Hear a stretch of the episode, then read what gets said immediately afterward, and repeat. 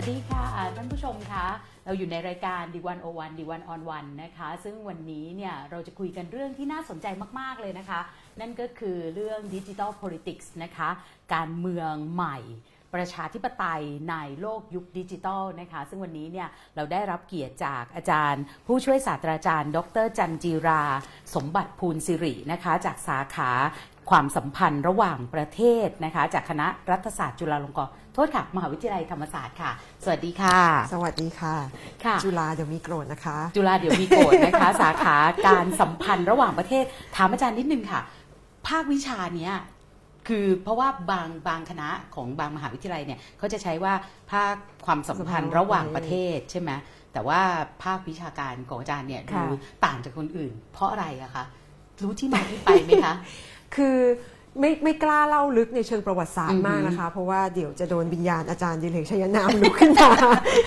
แต่ว่าเอ่อเท่าเท่าที่ทราบเนี่ยชื่อมันมาจากชื่อภาษาอังกฤษที่มาเอ่อมาจากคำว่า international affairs ค่ะอ่าทีนี้เนี่ยพอมันเป็น affairs ปั๊บเนี่ยมันก็เป็นการระหว่างประเทศก็คืออมเป็นกิจการ ระหว่างประเทศมันก็ไม่ใช่แค่เอ่อเรื่องความสัมพันธ์ระหว่างรัฐเท่านั้น แต่เป็นเอ่อประเด็นอะไรก็ได้ที่เกิดขึ้นในโลก ดิฉันตีความว่าอย่างนั้นนะคะ ก็เลยคิดว่ามันก็ เราก็ข่มจุฬาแล้วก็กว้างกว่า อันนี้ไม่นะคะพูดใครจะเล่นงอนก็ไปชักชวนกันมาดู แล้วก็กดไลค์กดแชร์จะกดโกรธก็ได้นะคะ ถือว่าเป็นการเรียกเรตติ้งให้รายการแซดก็ได้นะนะคะคะแซดค่ะ อาจารย์คะ เวลาเราพูดถึงดิจิ t a ล politics เนี่ยอยากให้อาจารย์ลองปูพื้นให้เราก่อนว่าเราอยู่ในโลกแบบไหนบริบทแบบไหน เพราะว่าบางคนบอกบอกว่าพูดถึงเรื่องดิจิ t a ลอ๋อก็เรามีมือถืออมือถือใช้ได้เร็วขึ้น อะไรแบบนี้ทุกคนสามารถเป็นสื่อได้ แค่นี้หรือเปล่าถ้าเราจะทำความเข้าใจกับดิจิ t a ล politics หรือว่าการเมืองสมัยใหม่ประชาธิปไตยในยุคดิจิ t a ลอะค่ะค่ะ คือเออความสนใจจริงๆมีสองสองมุมนะคะ มุมหนึ่งเนี่ยคือเออเมื่อปี 2011 2010-2011เนี่ยเกิดเหตุเหตุการณ์อาหรับสปริงก็คือการปฏิวัติอาหรับใช่ไหมคะค่ะแล้วก็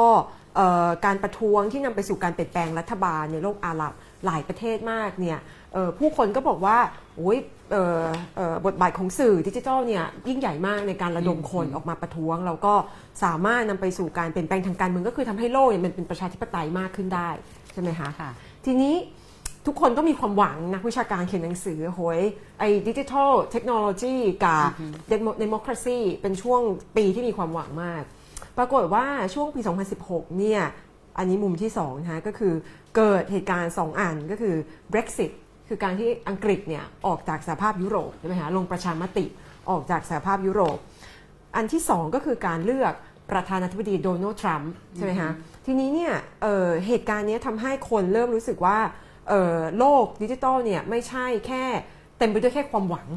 สำหรับประชาธิปไตย ช่วงนั้นนะทุกคนรู้สึกเหมือนว่าเฮ้ยโลกกำลังหันขวาหรือเปล่า ใช่ มันเป็นอะไรมันเกิดอะไรขึ้นบนโลกใบนี้ มองกันแบบงงๆคือคือคือประเด็นประเด็นเรื่อง Brexit กับทรัมป์เนี่ยทำให้คนเริ่มรู้สึกว่าเอ่อพื้นที่ในในโลกไซเบอร์เนี่ยมันถูกใช้เพื่อระดมเสียงสนับสนุนผู้นำที่ออกขวาขวาๆใช่ไหมคะแล้วคนก็เริ่มเอ่อ ทำนายทายทักกันว่าเอ่อจุดเปลี่ยนของการเมืองโลกเนี่ยที่จะนำไปสู่เอ่อภาวะถดถอยของประชาธิปไตยเนี่ยเอ่อเป็นผลประการหนึ่งจากเอ่อบทบาทของสื่อโซเชียล โดยเฉพาะเดี๋ยวเราอาจจะคุยกันลึกๆต่อไปก็ได้ค่ะก็คือว่ามันมีสิ่งที่เรียกว่าเฟกนิวส์ข่าวปลอมทั้งหลายอะไรอย่างเงี้ยนะคะเขาก็เชื่อว่าเอ่อมีรัฐบาลคู่แข่งสหรัฐอย่างรัสเซียเนี่ยเป็นผู้ผลิต fake news ต่างๆ เพื่อทำให้เอ่อ ประธานาธิบดีโดนัลด์ทรัมป์เนี่ยได้รับการเลือกตั้งคือเป็นที่นิยมในหมู่ประชาชนอเมริกันที่กำลังโกรธ พวกฝ่ายก้าวหน้าทั้งหลายค่ะแล้วก็ไม่รู้จะทำยังไงดี แล้วก็อาศัยไอ้ช่องทางนี้ในการแชร์ข่าวที่ตอกย้ำอารมณ์ความรู้สึกโกรธของตัวเองนะคะเพราะฉะนั้นคนก็เริ่มรู้สึกว่าเอ๊ะไอสื่อโซเชียลเนี่ยหรือว่าโลกไซเบอร์เนี่ยมันไม่ได้มีแต่ด้านที่สนับสนุนประชาประชาธิปไตยอย่างเดียว แต่ว่ามันมีด้านที่ทำให้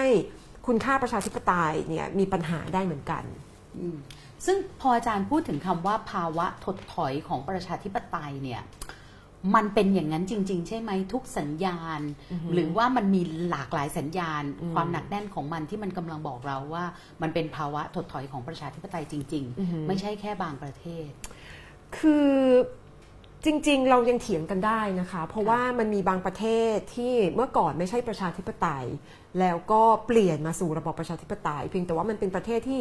เอาเข้าจริงก็คือค่อนข้างเล็ก เราก็อยู่ในมุมโลกที่เราไม่ค่อยรู้จักเท่าไหร่ในแอฟริกันบ้างอะไรอย่างเงี้ยนะคะ ในประเทศที่ใหญ่ๆเนี่ยคือปัญหาคือว่าประเทศที่เป็นประชาธิปไตยมายาวนานอย่างสหรัฐ อังกฤษอืมฝรั่งเศสนะคะเอ่อตุรกี อินเดียเนี่ยเออต่างเจอกับภาวะที่ประชาธิปไตยเนี่ยมันเริ่มเป็นลูกผสมอะค่ะคือมันไม่เชิงว่า มีรัฐประหารวันดีคืนดีมีคนลุกขึ้นมายึดอำนาจถูกไหมคะแต่ว่าสถาบันประชาธิปไตยเนี่ยเอ่อในในโลกฝรั่งเนี่ยนะคะมันผูกติดอยู่กับคุณค่าเสรีนิยมค่ะซึ่งเชื่อเรื่องระบบตรวจสอบทวงดุลเชื่อเรื่องเสรีภาพของสื่อ เชื่อเรื่องเสรีภาพของสถาบันการศึกษาเอ่อแล้วก็เชื่อเรื่องเอมระบบเอ่อการทำงานของศาลนะคะนั่นก็อยู่ในการตรวจสอบทวงดุล ทีนี้ ไอ้ไอ้ระบบเหล่านี้มันก็เริ่มถูกท้าทายจากผู้นำที่มาจากการเลือกตั้งนะคะฉะนั้นเอ่อถามว่าประเทศเหล่านี้ยังเป็นประชาธิปไตยอยู่ไหมเป็น เพียงแต่ว่าสถาบันตรวจสอบทวงดุล แล้วก็พื้นที่เสรีภาพ ในการแสดงความเห็นต่างจากรัฐบาลของผู้คนเนี่ยมันหดแคบลงนะคะมันมีรายงานของเออเอิ่มกลุ่มองค์กรภาคประชาสังคมในโลกเนี่ยนะคะที่ ติดตามเอ่อพื้นที่การเคลื่อนไหวของภาคประชาสังคม ว่าตอนนี้มีพื้นที่มากน้อยแค่ไหน แล้วเขาก็พบว่าประชากรในโลกเนี่ยแค่ 20 กว่าประเทศที่อยู่ในพื้นที่ประชาธิปไตยแบบเปิด คือภาคประชาสังคมสามารถแสดงความเห็นโดยที่ไม่ถูกคุกคามจากรัฐบาลได้ ที่เหลือเนี่ยพังหมดเลยค่ะ คือจะไม่ไม่ไม่ถูกปิดตาย ก็เอ่อ shrinking ก็คือมันหดลงหดลง หรือไม่งั้นก็ถูกกดถูกกีดกันจากรัฐบาล นะคะ อันนี้ก็คือเป็นสัญญาณ นึกถึงเพิ่งได้คุยกับเพื่อนที่อินเดียค่ะ เขาก็บ่นมาบอกว่าเนี่ยเขาหูทนไม่ไหวแล้วกับรัฐบาลของนเรนทราโมดี แล้วเราก็บอกว่าเอ้าตีน้อยเขาก็ได้รับการเลือกตั้งมานะ เราก็จะมาพูดอย่างนี้ใช่ไหมอ่าอ่าอ่าใช่ไหมเพราะในประเทศเรามันแบบไม่ได้รับการเลือกตั้งมาค่ะรัฐประหารมาเขาก็บอกว่าก็เพราะไอ้มันได้รับการเลือกตั้งมานะสิอืมไอ้สิ่งที่มันทำเนี่ยมันเลยดูเหมือนชอบทำอืมไม่ว่าจะเป็นอืมการเรียกว่าปิดปากภาคประชาสังคม ใช้กลไกต่างๆ ตอนนี้ก็เริ่มปิดปากสื่อแล้วอืมอะไรอย่างเงี้ยอืมเราก็บอก เอ้าตายเราก็แบบอ่านข่าวเยอะนะอืมแต่เราไม่รู้สึกว่ามันขนาดนั้นเขาบอกอืมโอ้โหต้องแบบต้องได้อ่านภาษาท้องถิ่นนะอืมคุณถึงจะได้รับไอ้เซนส์แบบนี้อืมในภาษาอังกฤษอะมันไม่มากขนาดนี้อืมนี่เป็นแค่เพียงแค่ตัวอย่างหนึ่งใช่ไหมคะใช่ค่ะอาจารย์ลองยกตัวอย่างอื่นอืมๆในประเทศอื่น ๆ ที่เราไม่คิดว่ามันจะเป็นปะภาวะประชาธิปไตยที่ไม่ถึงกับถดถอยแต่อืมหดเล็กลงอืมคุณค่าต่างๆ มันย่อหย่อนลงค่ะ คืออินเดียเนี่ยน่าสนใจเพราะว่าดิฉันเนี่ยอยู่ในอินเดียมาสองสมปีอืมแล้วก็อยู่ในช่วงที่เอิ่มคือไปเป็นเอ่อ research fellow ที่มหาลัยเอ่อเอ่อเยาวราชเนรูค่ะใช่ไหมฮะแล้วก็อยู่ในช่วงที่มหาลัย ซึ่งเป็นมหาลัยฝ่ายซ้ายเนี่ยถูกโจมตีจากรัฐบาล แล้วก็ผู้สนับสนุนรัฐบาล ซึ่งเป็นกลุ่มภาคประชาสังคมนะคะ แต่ว่าเป็นภาคประชาสังคมฝ่ายขวา ชื่อว่า RSS แล้วกลุ่มเป็นกลุ่มภาคประชาสังคมที่นำแคมเปญฆ่าล้างเผ่าพันธุ์ในรัฐกุจราตมาแล้ว ทีนี้กลุ่มเหล่านี้เนี่ยก็มาล้อมมหาลัย เพราะว่า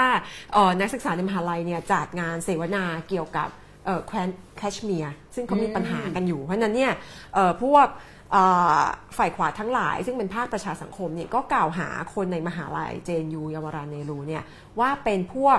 ต้านชาติ anti national เหมือนพวกชังชาติชัอะงไรอย่างชาเงี้ยติใช่ใช่ไหมเลยค่ะ เพราะฉะนั้นเนี่ย เลเบลหรือว่าป้ายยี่ห้อเหล่านี้เนี่ยก็ถูกผลิตในสื่อที่จริง ๆ แล้วรัฐบาลอินเดียเนี่ยมีบทบาทอย่างมากในการเทรนคนจ้างคนให้มา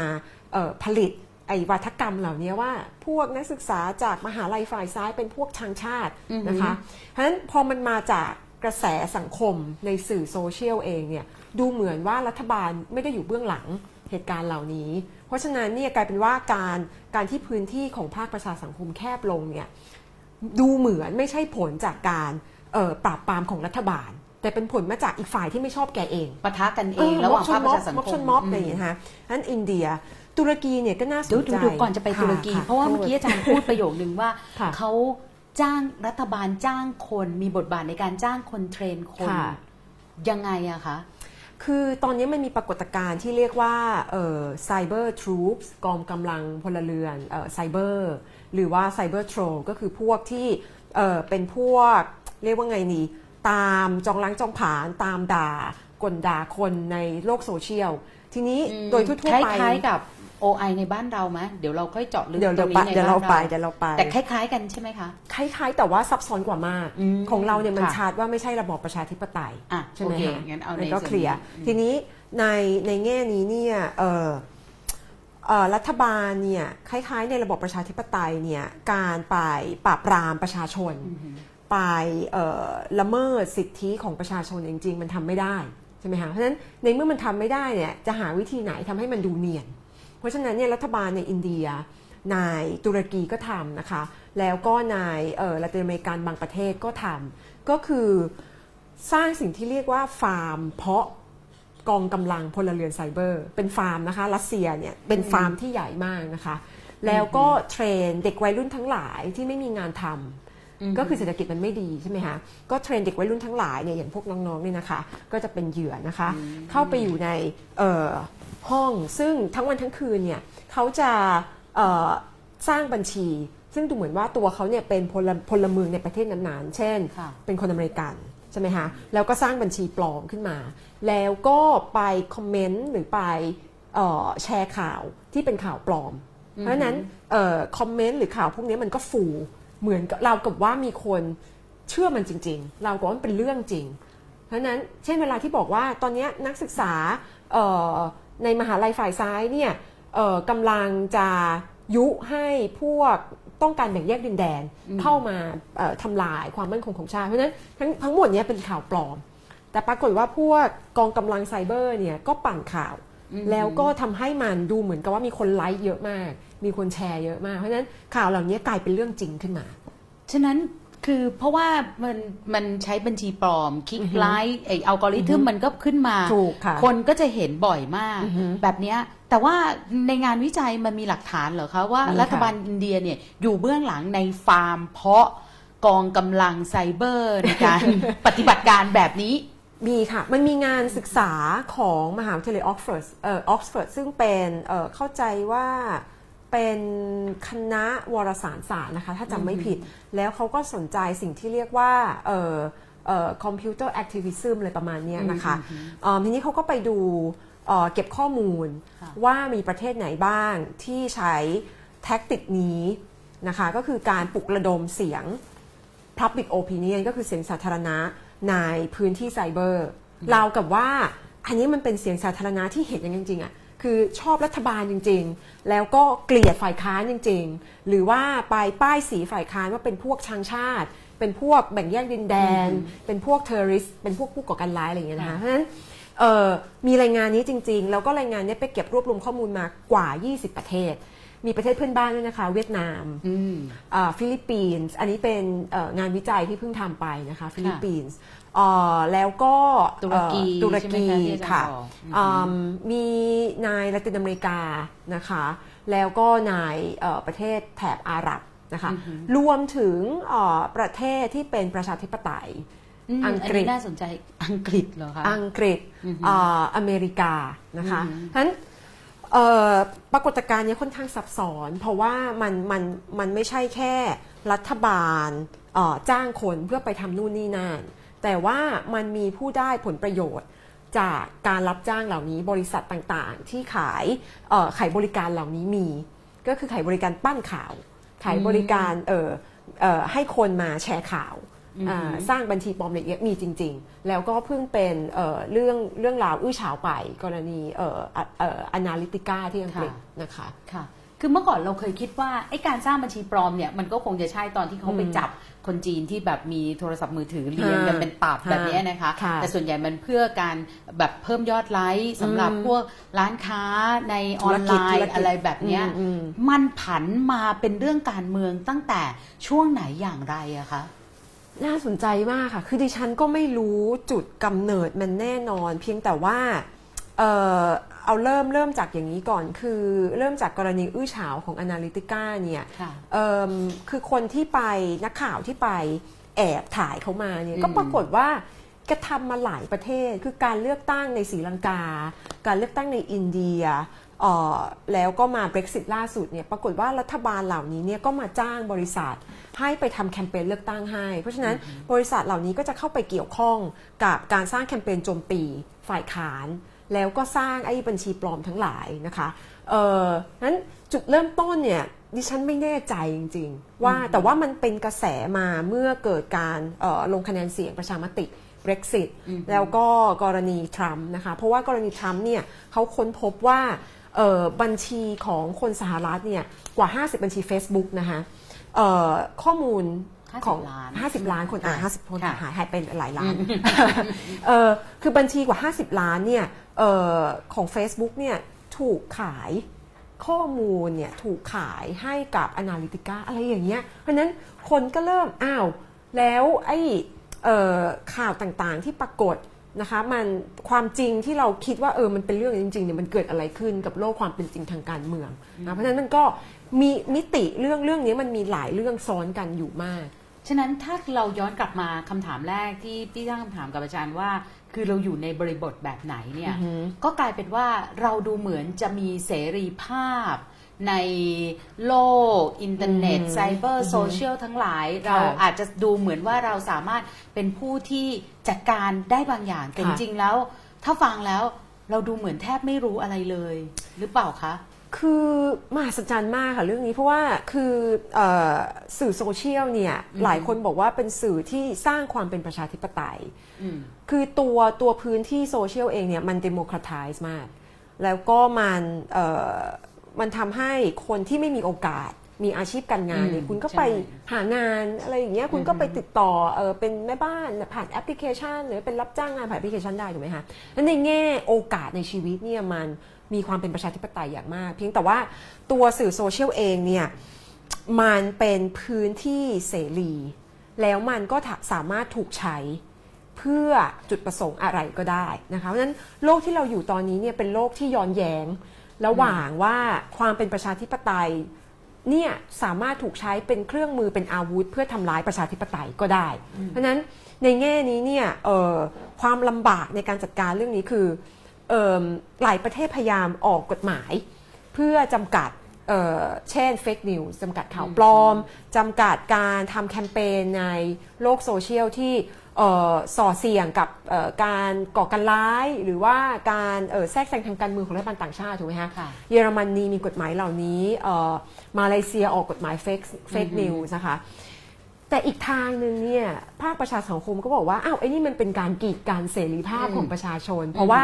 รัฐบาลก็ใช้กฎหมายคอมพิวเตอร์ทั้งหลาย กฎหมายไซเบอร์เนี่ยใช่ในการปราบปรามคนที่เห็นต่างเราก็มีถูกไหมคะ เพราะว่าเราก็เห็นอย่างที่ประเทศไทยเราเป็น หรือว่าตอนก่อนหน้านี้ที่มาเลเซียเนี่ยนาจิป Fake ราชา news ก็ถูกใช้ใช้ใช่จัดการหรือว่าใช่แม้แต่กัมพูชาใช่ก็ใช้ค่ะกฎหมายนี้หรือว่าเวียดนามเองใช่ค่ะ เวียดนามเอ่อเพื่อนบ้านเราในอาเซียนเนี่ยประชาคมอาเซียนของเราเนี่ยนะคะ แทบทุกประเทศมีกฎหมายไซเบอร์ที่เอาไว้เอ่อปราบปรามคนเห็นต่างนะคะนั้นอันนี้ก็เป็นเป็นความยากลำบากในการจัดการกับประเด็นนี้เอ่อโลกที่เราอยู่ตอนนี้เนี่ยมันเลยซับซ้อนในแง่นี้อันนี้เป็นประเด็นเรื่องเสรีภาพนะคะยันที่ว่าความน่าสนใจอีกอันหนึ่งเนี่ยคือเวลาที่เราติดอยู่ในโลกโซเชียลเนี่ยเอออย่างที่เอ่อเอ่อ พี่กาใช่ไหมคะบอกว่าเอ่อมันมีอัลกอริทึมซึ่งคัดกรองข้อมูลให้เราเพราะฉะนั้นสิ่งที่เราเห็นเนี่ยเป็นสิ่งที่เราชอบอืมใช่ไหมหรือว่าเราคลิกบ่อยอะไรอย่างคเงี้ยลิกบ่อยเพราะฉะนั้นเป็นอืมเป็นเป็นสิ่งที่เราเห็นด้วยอะอ่าเพราะฉะนั้นมันเกิดจาก marketing ก่อน แต่มันมาการเมืองต่อเมื่อเอ่อพวกทำ political marketing ทั้งหลายเริ่มจับทางเริ่มจับทางได้ แล้วก็ไปรับจ้างนักการเมืองทำงานเหล่านี้นะคะเพราะฉะนั้นเราก็ติดอยู่ในโลกที่เราเรียกว่าเป็นเป็นห้อง Echo อะค่ะคือที่เราอยู่ได้ยินแต่เสียงของเราเอง เพราะฉะนั้นสิ่งที่เกิดขึ้นก็คือเวลาที่ออคุณมีผู้สนับสนุนพรรคการเมืองฝั่งหนึ่ง กับอีกฝั่งหนึ่งเนี่ยสองฝั่งนี้อยู่ในห้องที่เขาคุยกับพวกเขาเองอะแล้วมันไม่มีการข้ามห้องกัน เพราะฉะนั้นเมื่อไหร่ก็ตามที่ความเห็นต่างเหล่านี้ ถูกได้ยิน เราจะรับไม่ได้ เราจะรู้สึกว่าอันนี้เป็นเรื่องโกหก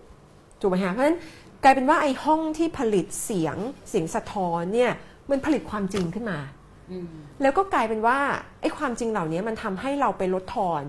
ความชอบธรรมของความจริงอีกฝ่าย พูดยากไปไหมคะมันผลิต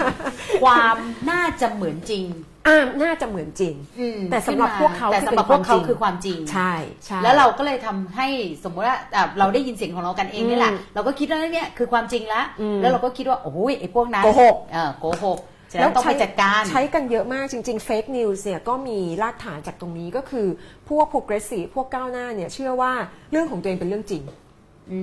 เรื่องอีกฝ่ายเป็น fake news ถูกไหมคะ คือ progressive ก็ใช้เหมือนกันคือฝ่ายก้าวหน้าก็ใช้เหมือนกันฝ่ายก้าวหน้าเนี่ยก็ติดอยู่ในกับดัก ของตัวเอง แล้วก็ไม่ได้ยินเสียงของอีกฝั่ง คือมันปี๊ดปี๊ดปี๊ดในห้องแล้วมันเลยเป็นเอ็โคไงมันได้ยินกันเองถูกไหมคะเพราะฉะนั้นปัญหาของการเมืองโลกตอนนี้ก็คือว่าสังคมมันแยกเป็นสองเสียงคือเราเนี่ยจริงๆแบบเป็น trendsetter คือเราทำมาแล้ว เสื้อเหลืองเสื้อแดงอะไรอย่างเงี้ยนะคะค่ะแต่ว่าหลายประเทศตอนนี้เนี่ยเออเป็นแบบนี้ก็คือประเทศแบ่งเป็นสองฝั่ง แล้วก็คนสองฝั่งนี้เนี่ยปี๊ดใส่กันไม่ได้ยินกัน แล้วก็หาว่าอีกฝั่งเนี่ย เป็นพวกโกหกหลอกลวงใช่ไหมคะนั้นปัญหาก็คือว่าตอนเนี้ยจะทำยังไงในเมื่อสังคมมันไม่ฟังกันอะแล้วประชาธิปไตยจะไปรอดไหมในสังคมที่เป็นแบบนี้ อืมทำให้นึกถึงตอนที่เอ่อผลโหวต Brexit ออกมาอืมให้ออกจากสหภาพยุโรปเนี่ยอือฮึหลายคนบอกว่าจริง ๆ แล้วเนี่ยคือไม่ใช่เพราะว่าเขา เอ่อเป็นคนจน หรือไม่ใช่เพราะว่าเขาเนี่ยเป็นพวกคนแก่อืมเป็นพวกล้าหลังอืมแต่เขาคือคนที่ได้รับผลกระทบอือฮึจากการรวม หรือว่าแน่พูดง่ายๆก็คือเสรีนิยมใหม่อือหือแต่ว่าอือหือคนจำนวนมากไม่เคยฟังเสียงเขาเลยอือหือไม่เคยได้ยินเสียงส่วนค่ะนี้เลยค่ะซึ่งนี่ก็อาจจะเป็นปัญหาหนึ่งของไอ้คุณค่าเอ่อที่เราบอกว่าประชาธิปไตยเนี่ยยึดถือในเรื่องเสรีนิยม แต่ว่าอือฮึ คือคุณสนใจคุณค่าหลายเรื่อง แต่อือฮึคุณก็ยอมให้ตลาดเนี่ยนค่ะำโดยคุณไม่ได้อืมสนใจฟังคนอืมนี่ก็อาจจะเป็นจุดเริ่มต้นไหมคะ ของการที่พอมันยิ่งมีโซเชียลมีเดียค่ะเป็นโลกดิจิตอล o l i t i c นี้มันก็เลยค่ะยิ่งแยกใหญ่เลย ใช่ค่ะ คือคือฉันคิดว่าเอ่อโลกโซเชียลเนี่ยเป็นแค่อาการผิวเผินเหมือนเราป่วยเนาะอืมเพราะฉะนั้นตอนเนี้ยที่เราเห็นมันระเบิดขึ้นมาเนี่ยคือแผลมันพุพองอะค่ะ ใช่ไหมคะแต่ว่าอาการป่วยเนี่ยมันมีมานานแล้ว แล้วก็ที่พี่กาบอกว่าเอ่อไอนโยบายเศรษฐกิจแบบเสรีนิยมใหม่เนี่ยก็เป็นเอ่อส่วนเป็นสาเหตุหลักเลยแหละของอาการป่วยของสังคม ทีนี้คนเนี่ยรู้สึกว่าเสียงเขาเนี่ยไม่ได้คือผู้นำไม่ได้ยินเขาทั้งทางๆที่เขาเลือกผู้นำเหล่านี้มาทีนี้อืมปัญหาก็คือทำไมผู้นำเหล่านี้ไม่ได้ยินเขา ผู้นำเหล่านี้อยู่ที่ไหนเอ่อผู้นำเช่นในสหภาพยุโรปเนี่ยเอ่อ หลายครั้งต้องดำเนินนโยบายตามกรอบนโยบายของสหภาพยุโรปใช่ไหมคะคนจำนวนมากก็รู้สึกว่า เช่น นโยบายเรื่องเออการเปิดพรมแดน นโยบายเรื่องกฎเกณฑ์ต่างๆ ในการค้า นโยบายเรื่องการให้เอ่อแรงงานข้ามชาติราคาถูกที่มาจากยุโรปตะวันออกอะไรเงี้ยมาแย่งงานคนท้องถิ่นนะคะตรงนี้เขาก็ไม่พอใจ แต่ว่าก็ไปรวมถึงเรื่องอื่น เช่น เรื่องเออเอ่อผู้พยพเรื่องสิทธิมนุษยชนเท่านั้นเออไอ้ ความกระแสความรู้สึกว่าเสียงฉันไม่ถูกได้ยินเลยเนี่ยมันสั่งสมมาแล้วก็มันเอ่อเข้มข้นมากขึ้นในช่วงวิกฤตเศรษฐกิจนะคะเมื่อปี 2009 ถึง 2010 นะคะ แล้วก็ทำให้คือเห็นได้ชัดว่าประชาชนในประเทศที่ได้รับผลกระทบจากเศรษฐกิจทางเศรษฐกิจเนี่ยอย่างกรีกเอ่อกรีซอิตาลีนะคะเอ่อยุโรปตะวันออกเนี่ยได้รับผลกระทบอย่างหนักแล้วก็ถูก EU เนี่ยบอกว่าให้รัฐบาลเนี่ยลด งบประมาณในการส่งเสริมรัดเข็มสวัสดิการขัดรัดเข็มขัดอะไรอย่างเงี้ยนะคะคนคนก็รู้สึกค่ะไม่พอใจ เพราะฉะนั้นเอ่อพักฝ่ายขวาในในกรีซเองหรือว่าในอิตาลีเอง ซึ่งตอนนี้เป็นพักรัฐบาลนะคะเอ่อเป็นขวาประชานิยมเนี่ยก็ขึ้นมาได้รับคะแนนนิยม เพราะว่าคนเหล่านี้เนี่ยคือผู้คนรู้สึกว่าได้ยินเสียงเขาอะพูดจาคือด่า EU เหมือนอย่างที่เขาอยากด่าอืมอะไรอย่างเงี้ยนะคะ เพราะฉะนั้นที่พื้นที่โซเชียลเนี่ยมันเป็นกระบอกเสียงให้เขาอะ นะคะอืมทีนี้พออย่างนี้เนี่ยมันก็เลยยิ่งทำให้ไอ้คุณค่าที่เหลือ คุณค่าประชาธิปไตยที่เหลือเนี่ยก็เริ่มทดลดทอนลงไปอือฮึหรือแม้แต่ถ้าเราดูอย่างกรณีของ EU เนี่ยไม่เคยมีใครคิดว่า EU เนี่ยในช่วงรัฐบาลทหารของเราเนี่ยค่ะจะมีการเจรจาจะมีการอืมเชิญผู้นำไป ตรงนี้สะท้อนไหมคะว่าจริง ๆ แล้วเนี่ยคือเขาก็เริ่มรู้สึกว่า ไอ้คุณค่าที่มันถือถือๆมาในแบบประชาธิปไตยเนี่ย จริง ๆ มันก็อาจจะไม่ได้เป็นประโยชน์อะไรมากมาย เพราะว่ามันก็ไม่ได้ช่วยทำให้คนของเขาดีขึ้นในขณะที่ถ้าเราลงทุนทำธุรกิจ ขอให้แค่คุณเป็นคนที่มีทรัพยากรมีตลาด เราก็ไปเจรจาการค้ากับคุณได้ โดยไม่ต้องสนใจว่าคุณจะเป็นประชาธิปไตยคุณจะมาจากการเลือกตั้งไหมแบบนั้นหรือเปล่า ก็คล้าย ๆ กับเสียง คือเขากำลังจะบอกกับคนที่ได้ลำลำบากในพื้นที่ของเขาว่า ฉันก็ฟังเสียงคุณอยู่เหมือนกันนะ แบบนั้นได้ไหมคะ คือจริงๆ พูดในสังคมไทยก็ต้องระวัง เพราะว่าสังคมไทยมีแนวโน้มที่จะแบบ discredit การเลือกตั้ง ทีนี้ฉันคิดว่าเราอาจจะต้องแยกระหว่างเอ่อกระบวนการการเลือกตั้ง ซึ่งเป็นการสะท้อนความต้องการของประชาชนนะคะว่าเป็นสถาบันประชาธิปไตยพื้นฐาน สถาบันอื่น ๆที่ตามมาเนี่ยมันสะท้อนคุณค่าเสรีนิยมมากกว่า เพราะฉะนั้นในโลกฝรั่งเนี่ยคำว่า democracy กับ liberal เนี่ยมันถูกจับแต่งงานกัน มันก็กลายเป็น liberal democracy ถูกไหมคะ ของเรานี่เป็นอะไรไม่รู้ประชาธิปไตย99%อะไรเงี้ย แต่ว่าเออทางทางของเขาเนี่ยก็เลยรู้สึกว่าสองอันเนี้ยมันแยกกันไม่ได้ ปรากฏว่าตอนเนี้ยเออเสียงโหวตของประชาชน ที่บอกว่าไม่เอาสถาบันเสรีนิยมเนี่ยคือเสียงประชาธิปไตยอะค่ะนี้จะบอกว่ามันไม่เป็นประชาธิปไตยก็บอกไม่ได้ เพราะว่านี่คือการเลือกตั้งอะค่ะ ตุรกีถามว่าเลือกตั้งไหมเลือก เลือกตั้ง แต่ว่ารัฐบาลเนี่ยคว้าขวาโอ้ปราบปรามเออน่าโหดมากดูเลยเลยอะไรอย่างเงี้ยนะคะเพราะฉะนั้นก็เลยอันเนี้ยเป็นจริงๆเป็นความอึดอัดอันหนึ่งของนักทฤษฎีเอ่อประชาธิปไตยจำนวนหนึ่งที่รู้สึกว่า เอ๊ะถ้าฟังเสียงประชาชนมากเกินไปเนี่ยแล้วถ้าประชาชนบอกว่าให้ฆ่าชนกลุ่มน้อยให้หมดเนี่ยทำไงวะอะไรอย่างเงี้ยใช่ไหมคะนั้นสถาบันเสรีนิยมเนี่ยเลยถูกสร้างขึ้นมา เพื่อค้าคานเสียงของประชาชนที่ไม่ถูกเสมอไป แล้วก็ให้สิทธิคนที่ไม่ใช่คนกลุ่มมากนะคะเอ่อให้สิทธิเอ่อคนกลุ่มน้อยทางศาสนา คนกลุ่มน้อยทางชาติพันธุ์ เพศต่างๆเอิ่มแล้วก็พูดถึงเรื่องที่คนส่วนใหญ่ไม่สนใจเช่นเรื่องสิ่งแวดล้อมอะไรอย่างเงี้ยนะคะ เพราะฉะนั้นเนี่ยเอ่อในโลกฝรั่งเนี่ยมันก็เลยชนกันอย่างนี้ ทีนี้คิดว่าวิกฤตที่เราเจอเนี่ยคือการถดถอยของสถาบันเสรีนิยมด้วย แล้วมันก็รวมกับคุณค่าหลายอย่าง เช่นเอ่อสิทธิมนุษยชน สมมุติว่าวันหนึ่ง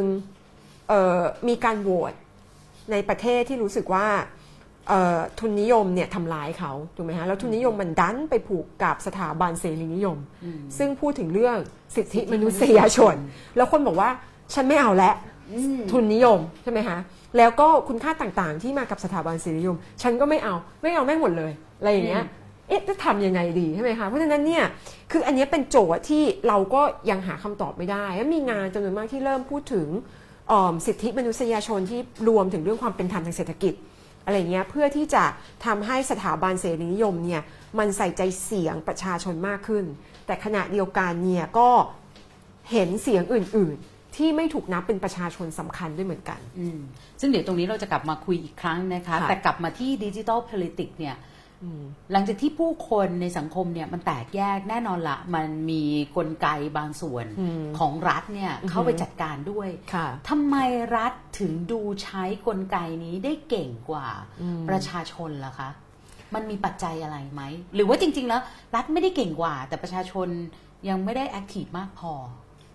คือเราเป็นประชารัฐอะค่ะ อันนี้หัวเราะเสียงดังน่าเกลียดนะคะ อันนี้เหมือนปพูดระเล่ชานรัฐนะประชารัฐแบบไหนเหมือปพูดระเล่นแต่ชาจงๆรัฐแบบว่ารัฐของประชาชน หรือว่าประชารัฐแบบทุนกับกับรัฐที่เขาสมคบกันด้วยหมดเลยค่ะโอเคคือคือเริ่มอย่างนี้ก่อนก็คือว่าทำคำถามแรกนะคะว่าทำไมรัฐถึงเชี่ยวชาญกว่าประชาชนในการจัดการกับการเมืองดิจิทัล คือรัฐเนี่ยเอาไว้ถึงที่สุดคือรัฐมีทรัพยากรนะคะ รัฐมีหน่วยงานราชการ มีทุน มีคนใช่ไหมคะ แล้วก็คุมกลไก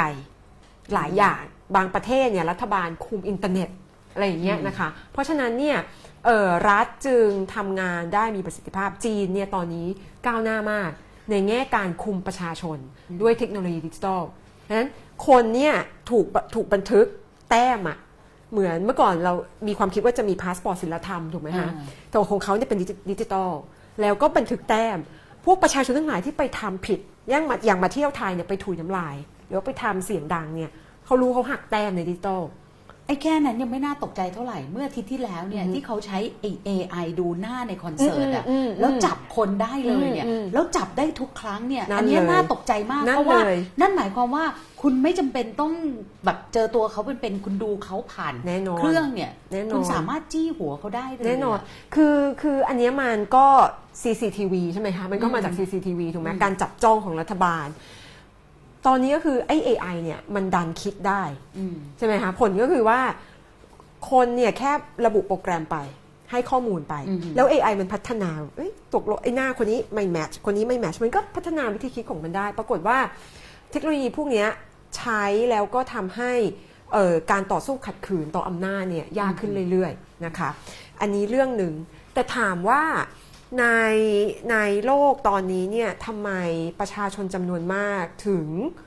ยอมอือหือใช่ไหมคะมันก็มีหลายสาเหตุ อันนึงอาจจะเป็นเรื่องรู้สึกว่า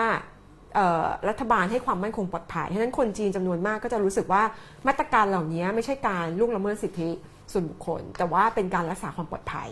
ใช่ไหมคะฉะนั้นแต่อีกทางหนึ่งเนี่ยดิฉันคืองานอย่างที่ที่ฟิลิปปินส์เนี่ยที่น่าสนใจก็คือว่ามันมันมีคนที่รัก ประธานาธิบดีดูเตอร์เต้จริงๆอะอืมแล้วก็เอ่อตั้งเพจขึ้นมาเป็นแบบดูเตอร์เต้ die hard fans อะไรอย่างเงี้ยแล้วก็ทำหน้าที่ในการไปด่าชาวบ้าน ไปขู่ขู่ข่มขืนก็มีนะคะขู่พวกนักสิทธิมนุษยชนที่ทำงานต่อต้านสงครามยาเสพติดในฟิลิปปินส์เนี่ยถูกขู่มาสารพัด ถ้าคุณเป็นนักข่าวผู้หญิงเนี่ยถูกขู่ข่มขืนอะไรอย่างเงี้ย แล้วพวกนี้เนี่ยทำงานโดยที่คือได้รับการขยิบตาจากรัฐ แต่ถามว่ารัฐช่วยเหลือเต็มๆไหมไม่ขยิบตาหมายความว่า ถ้าคุณทำอะไรที่มันล่วงละเมิดกฎหมายจริงๆเนี่ยรัฐก็คงไม่เอาความใช่ไหมคะเพราะฉะนั้นพวกนี้กลายเป็นกลุ่มภาคประชาสังคมที่เขาเขาชอบกับนโยบายที่มันไม่เสรีนิยมอะที่มัน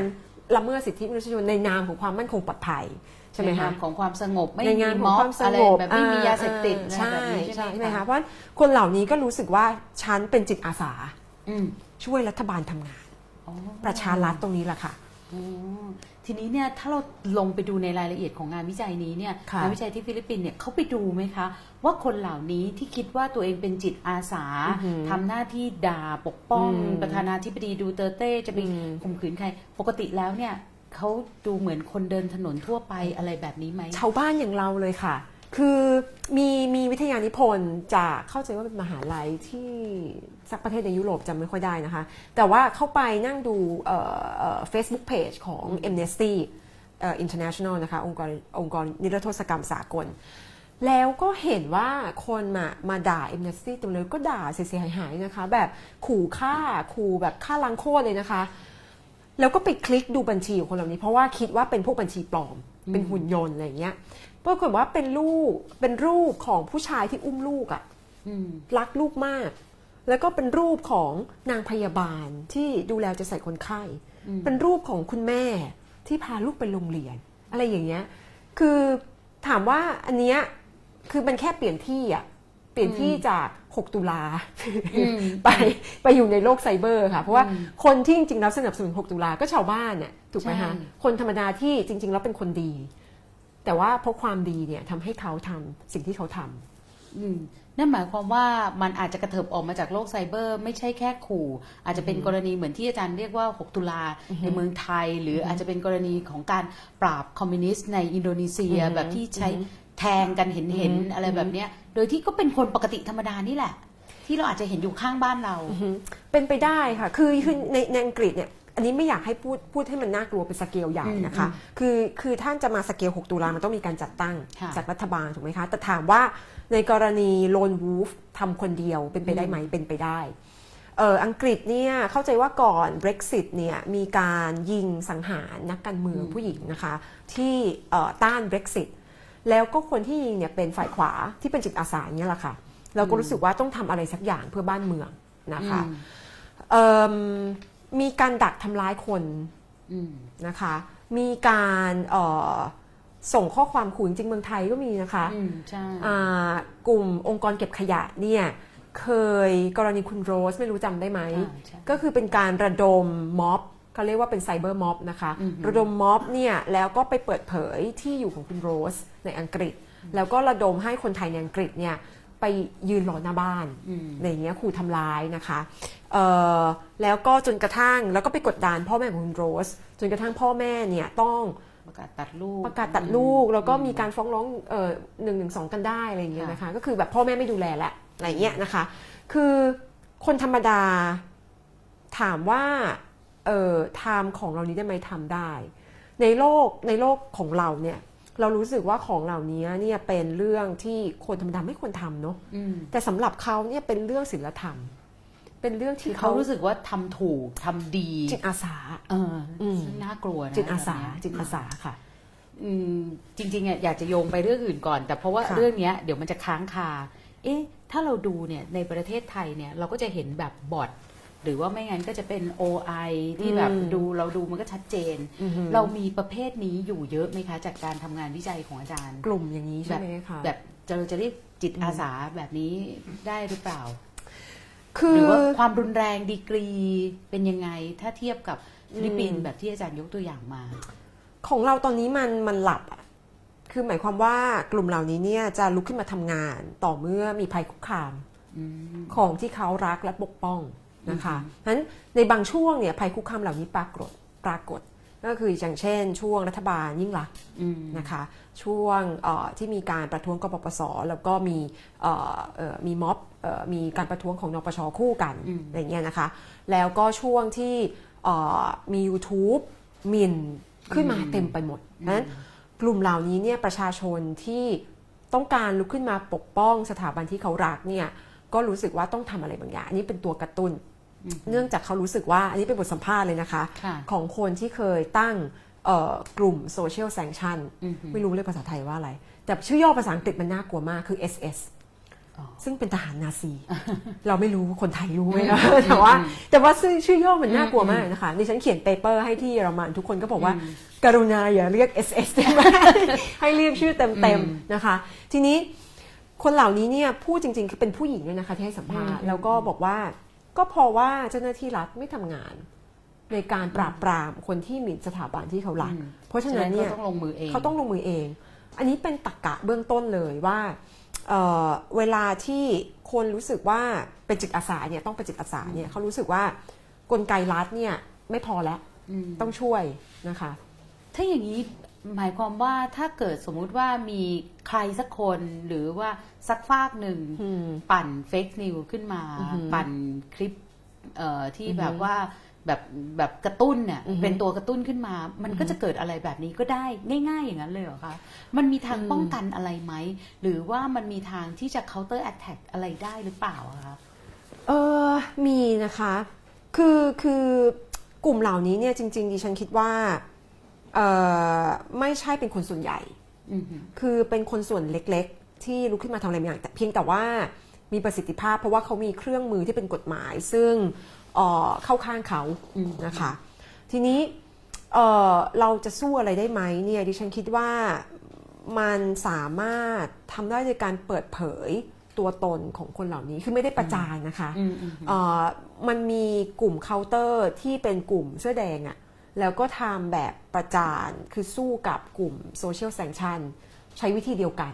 ก็คือเอาเขามาประจานก็คือเปิดเผยที่อยู่ส่วนแรงๆตัวอะไรแบบเนี้ยแล้วก็เอาม็อบไปอะไรอย่างนี้นะคะค่ะคือเราต้องไม่ใช้วิธีนั้น คือคือพอเปิดเผยปั๊บแล้วทำให้เห็นว่าข้อมูลอะไรก็ตาม ที่กลุ่มคนเหล่านี้แชร์ต้องระวังนะคะ แล้วก็ต้องทำให้สังคมเนี่ยมีสิ่งที่เรียกว่า media literacy ก็คืออมีความรู้เท่าทัน สื่อโซเชียลทุกอย่างที่เราอ่าน ไม่ใช่เรื่องจริงเสมอไปอือหือเอิ่มตอนนี้ที่ฉันกังวลว่าบางทีเราคลิกเร็วอะในภาษาอังกฤษมีศัพท์คำว่าคลิกเบสก็คือเป็นกับดักให้คนคลิก พอขึ้นหัวข้อมา เราไม่ยังไม่อ่านเลยนะ คลิกแชร์แล้ว อะไรอย่างเงี้ยนะคะ โดยที่ไม่อ่านถามเลย หรือถามเลยอะไรอย่างเงี้ย เออเออด่าเลยออจริงๆด่าเลย ถ้าคุณคลิกอะคุณก็จะเห็นเนื้อความในนั้นแหละ มันอะไรออธิย่างบายเงี้อยยู่นะคะดิฉันก็เป็นเหยื่อมาแรกๆนะคะ ก็แบบว่าเอ้ยเป็นข่าวเก่าเอามาม้วนใหม่อะไรอย่างเงี้ย เพื่อที่จะสร้างกระแสทางการเมืองกระแสความเกลียดชัง ทีนี้เนี่ยเราคิดว่าประชาชนเนี่ยต้องระวังกับของเหล่านี้มากขึ้น แล้วก็ต้องมีกลุ่มองค์กรที่ทำงานเพื่อสร้างเอ่อความรู้เรื่องสื่อโซเชียลมากขึ้นเอิ่มอันนี้เกิดขึ้นทั้งในปริมณฑลการเมืองแล้วก็เรื่องส่วนตัวด้วยนะคะอืมบางคนก็เชื่อของหลายอย่างที่จริงๆแบบไม่น่าเชื่อ เช่น ไปกินไอ้นี่สีแล้วผิวจะขาวอะไรอย่างเงี้ยนะคะ แล้วก็ไปตกเป็นเหยื่อเอ่อพวกเอ่อมิจฉาชีพทั้งหลายอะไรอย่างเงี้ยนะคะเราคิดว่าสังคมไทยเนี่ยมีมีเอ่อมีความละเอียดอ่อนเรื่องนี้น้อยไป เราเชื่อสื่อง่ายเชื่อคนง่ายอือหือนะคะ ทีนี้ถ้าอย่างนี้แล้วเนี่ยอาจารย์ลองมองประเด็นเรื่องของการสู้กลับหรือการใช้ไอ้ดิจิทัล politics เนี่ยอืมของภาคประชาชนอือหือกับรัฐเนี่ยอืมตอนนี้อาจารย์เห็นข้ออ่อนอะไรแล้วควรจะเสริมอะไรล่ะคะ คือดิฉันคิดว่าเราไม่มีเรื่องเล่าอะ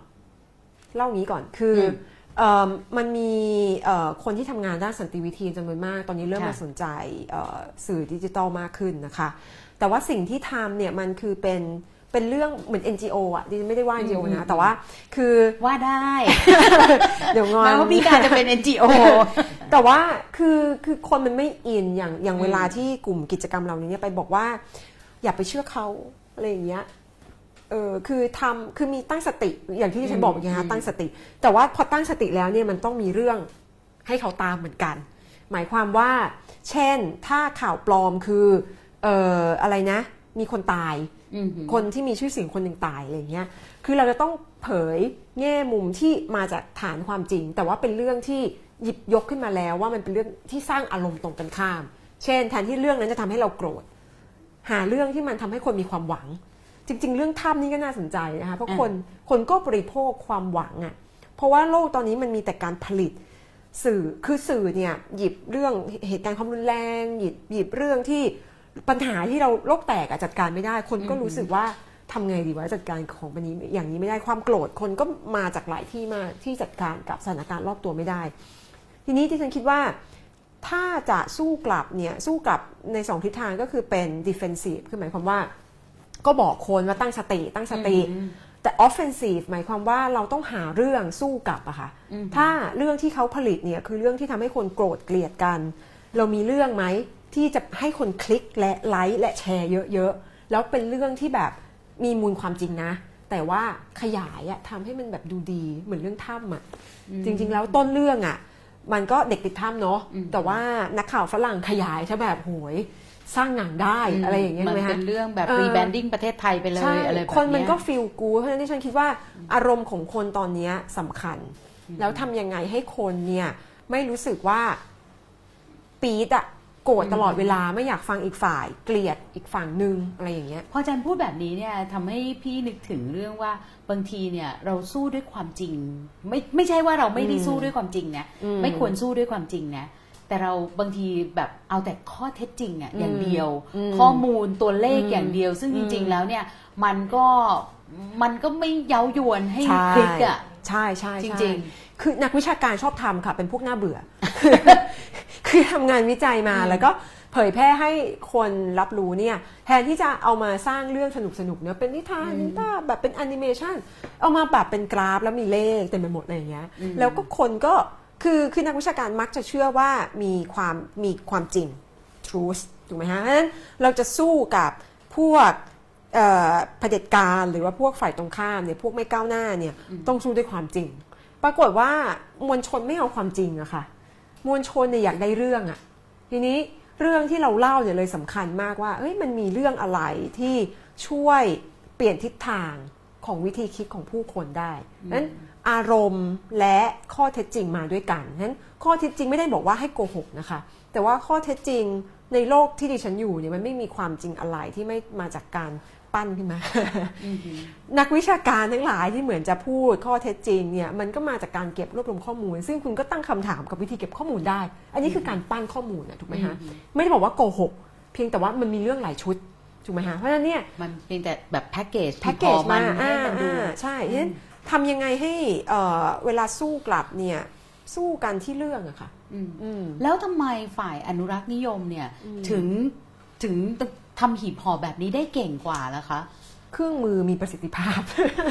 ยังไงอะคะ คือแพ็กเกจเขาดีค่ะเอิ่มเรื่องที่ฝ่ายก้าวหน้าไม่ค่อยอยากแตะกลัวในการแตะมีเรื่องอะไรบ้างไล่มือกัน ชาตินิยมอืมหือผู้อเหพยียดยพเพศเหยียดผิวเหยียดเพศเหยียดผิวใช่ไหมฮะเอ่อเรามีเรื่องไอ้พวก PC เยอะแยะไปหมดเลย PC ใช่ไหม politically correct นะคะ คือเรื่องที่เราไม่ค่อยอยากไปแตะ เพราะว่ามันเป็นตราบาป ปรากฏว่าพอเราไม่แตะเนี่ยฝ่ายขวาก็เอามาทำเรื่องอืมเพราะฉะนั้นเนี่ยสิ่งที่เขาทำก็คือเขาเอาชาตินิยมมาตีความอย่าคือเราบอกไปเลยว่าสิ่งที่เขาพูดคือเรื่องจริงอืมคือเขาตีความเราก็ตีความทุกคนตีความหมดใช่ไหมคะฉะนั้นฝ่ายขวาก็เอาชาตินิยมมาตีความว่าเป็นการรักชาติแบบคลั่งชาติอะอืมนะเราต้องเป็นคนไทยร้อยเปอร์เซ็นเราต้องเป็นอเมริกันร้อยเปอร์เซ็นเราต้องเป็นคนเยอรมันร้อยเปอร์เซ็นต้องเป็น ฮินดูร้อยเปอร์เซ็นต์นะคะฉะนั้นคือเครื่องมือเนี่ยคือพอมันเป็นชาตินิยมปั๊บเนี่ยมันใกล้ตัวใกล้ใจอะอืมมันไปถามถึงเรื่องอัตลักษณ์ ถึงเรื่องความจงรักภักดีของเรา ว่าคุณอยู่ที่ไหนฉะนั้นพอพอฝ่ายก้าวหน้าไม่เล่นเรื่องนี้เนี่ยคุณไปพูดเรื่องข้อเท็จจริง เรื่องแบบอย่าละเมิดสิทธิมนุษยชน อย่าเอ่อเหยียดเพศ อย่าไล่ผู้พยพกลับบ้าน คือเรื่องพวกนี้เนี่ยมันไม่เชื่อมโยงกับหัวใจของคนนะคะนั้นเครื่องมือของพวกกลุ่มฝ่ายขวาเลยเป็นมีมีมีประสิทธิภาพด้วยประการชนิดยกตัวอย่างให้ฟังคือความสำเร็จอันหนึ่งของของฝ่ายก้าวหน้าอินเดีย คือจะบอกว่าสำเร็จก็ไม่ไม่เชิงอะนะ แต่ว่ามีการต่อสู้ที่น่าสนใจของฝ่ายก้าวหน้าในอินเดียก็คือว่าฝ่ายฝ่ายขวาในอินเดียเนี่ยช่วยใช้สิ่งที่เรียกว่าฮินดูชาตินิยมใช่ไหมคะ ก็คือเป็นการผูกชาตินิยมอินเดียไว้กับเอ่อ ศาสนาฮินดูเท่านั้นนั้นเท่ากับว่าประชากรมุสลิม 400 ล้านคนในอินเดียก็จะถูกเอ่อกีดการถูกเกลียดไปด้วย ถ้าคนทางอินเดียทั้งประเทศเนี่ยกลายมาเป็นฮินดูชาตินิยมถูกไหมคะค่ะปัญหาก็จะเยอะมาก แทนที่ฝ่ายก้าวหน้าในอินเดียเนี่ยจะบอกว่าเราไม่อยากจะแตะอะไรกับพวกฮินดูเลย มีความพยายามตีความศาสนาฮินดูใหม่ แล้วบอกว่าฮินดูที่แท้ทรูเนี่ยคือฮินดูที่รักทุกคน เพราะว่าคุณดูจากไหนคุณไปดูเทพเจ้า ในศาสนาอยู่เดยมี300กว่าองค์อะอืมแล้วอันเนี้ยจะเป็นศาสนาที่ใจแคบได้อย่างไร ศาสนาเนี้ยเป็นศาสนาที่พหุวัฒนธรรมที่สุดแล้ว แล้วก็อนุญาตให้คุณเคารพเทพองค์ไหนก็ได้ แล้วแต่ตามความต้องการของคุณ ล่าสุดคนอินเดียไปเคารพเทพทรัมป์มีนะคะ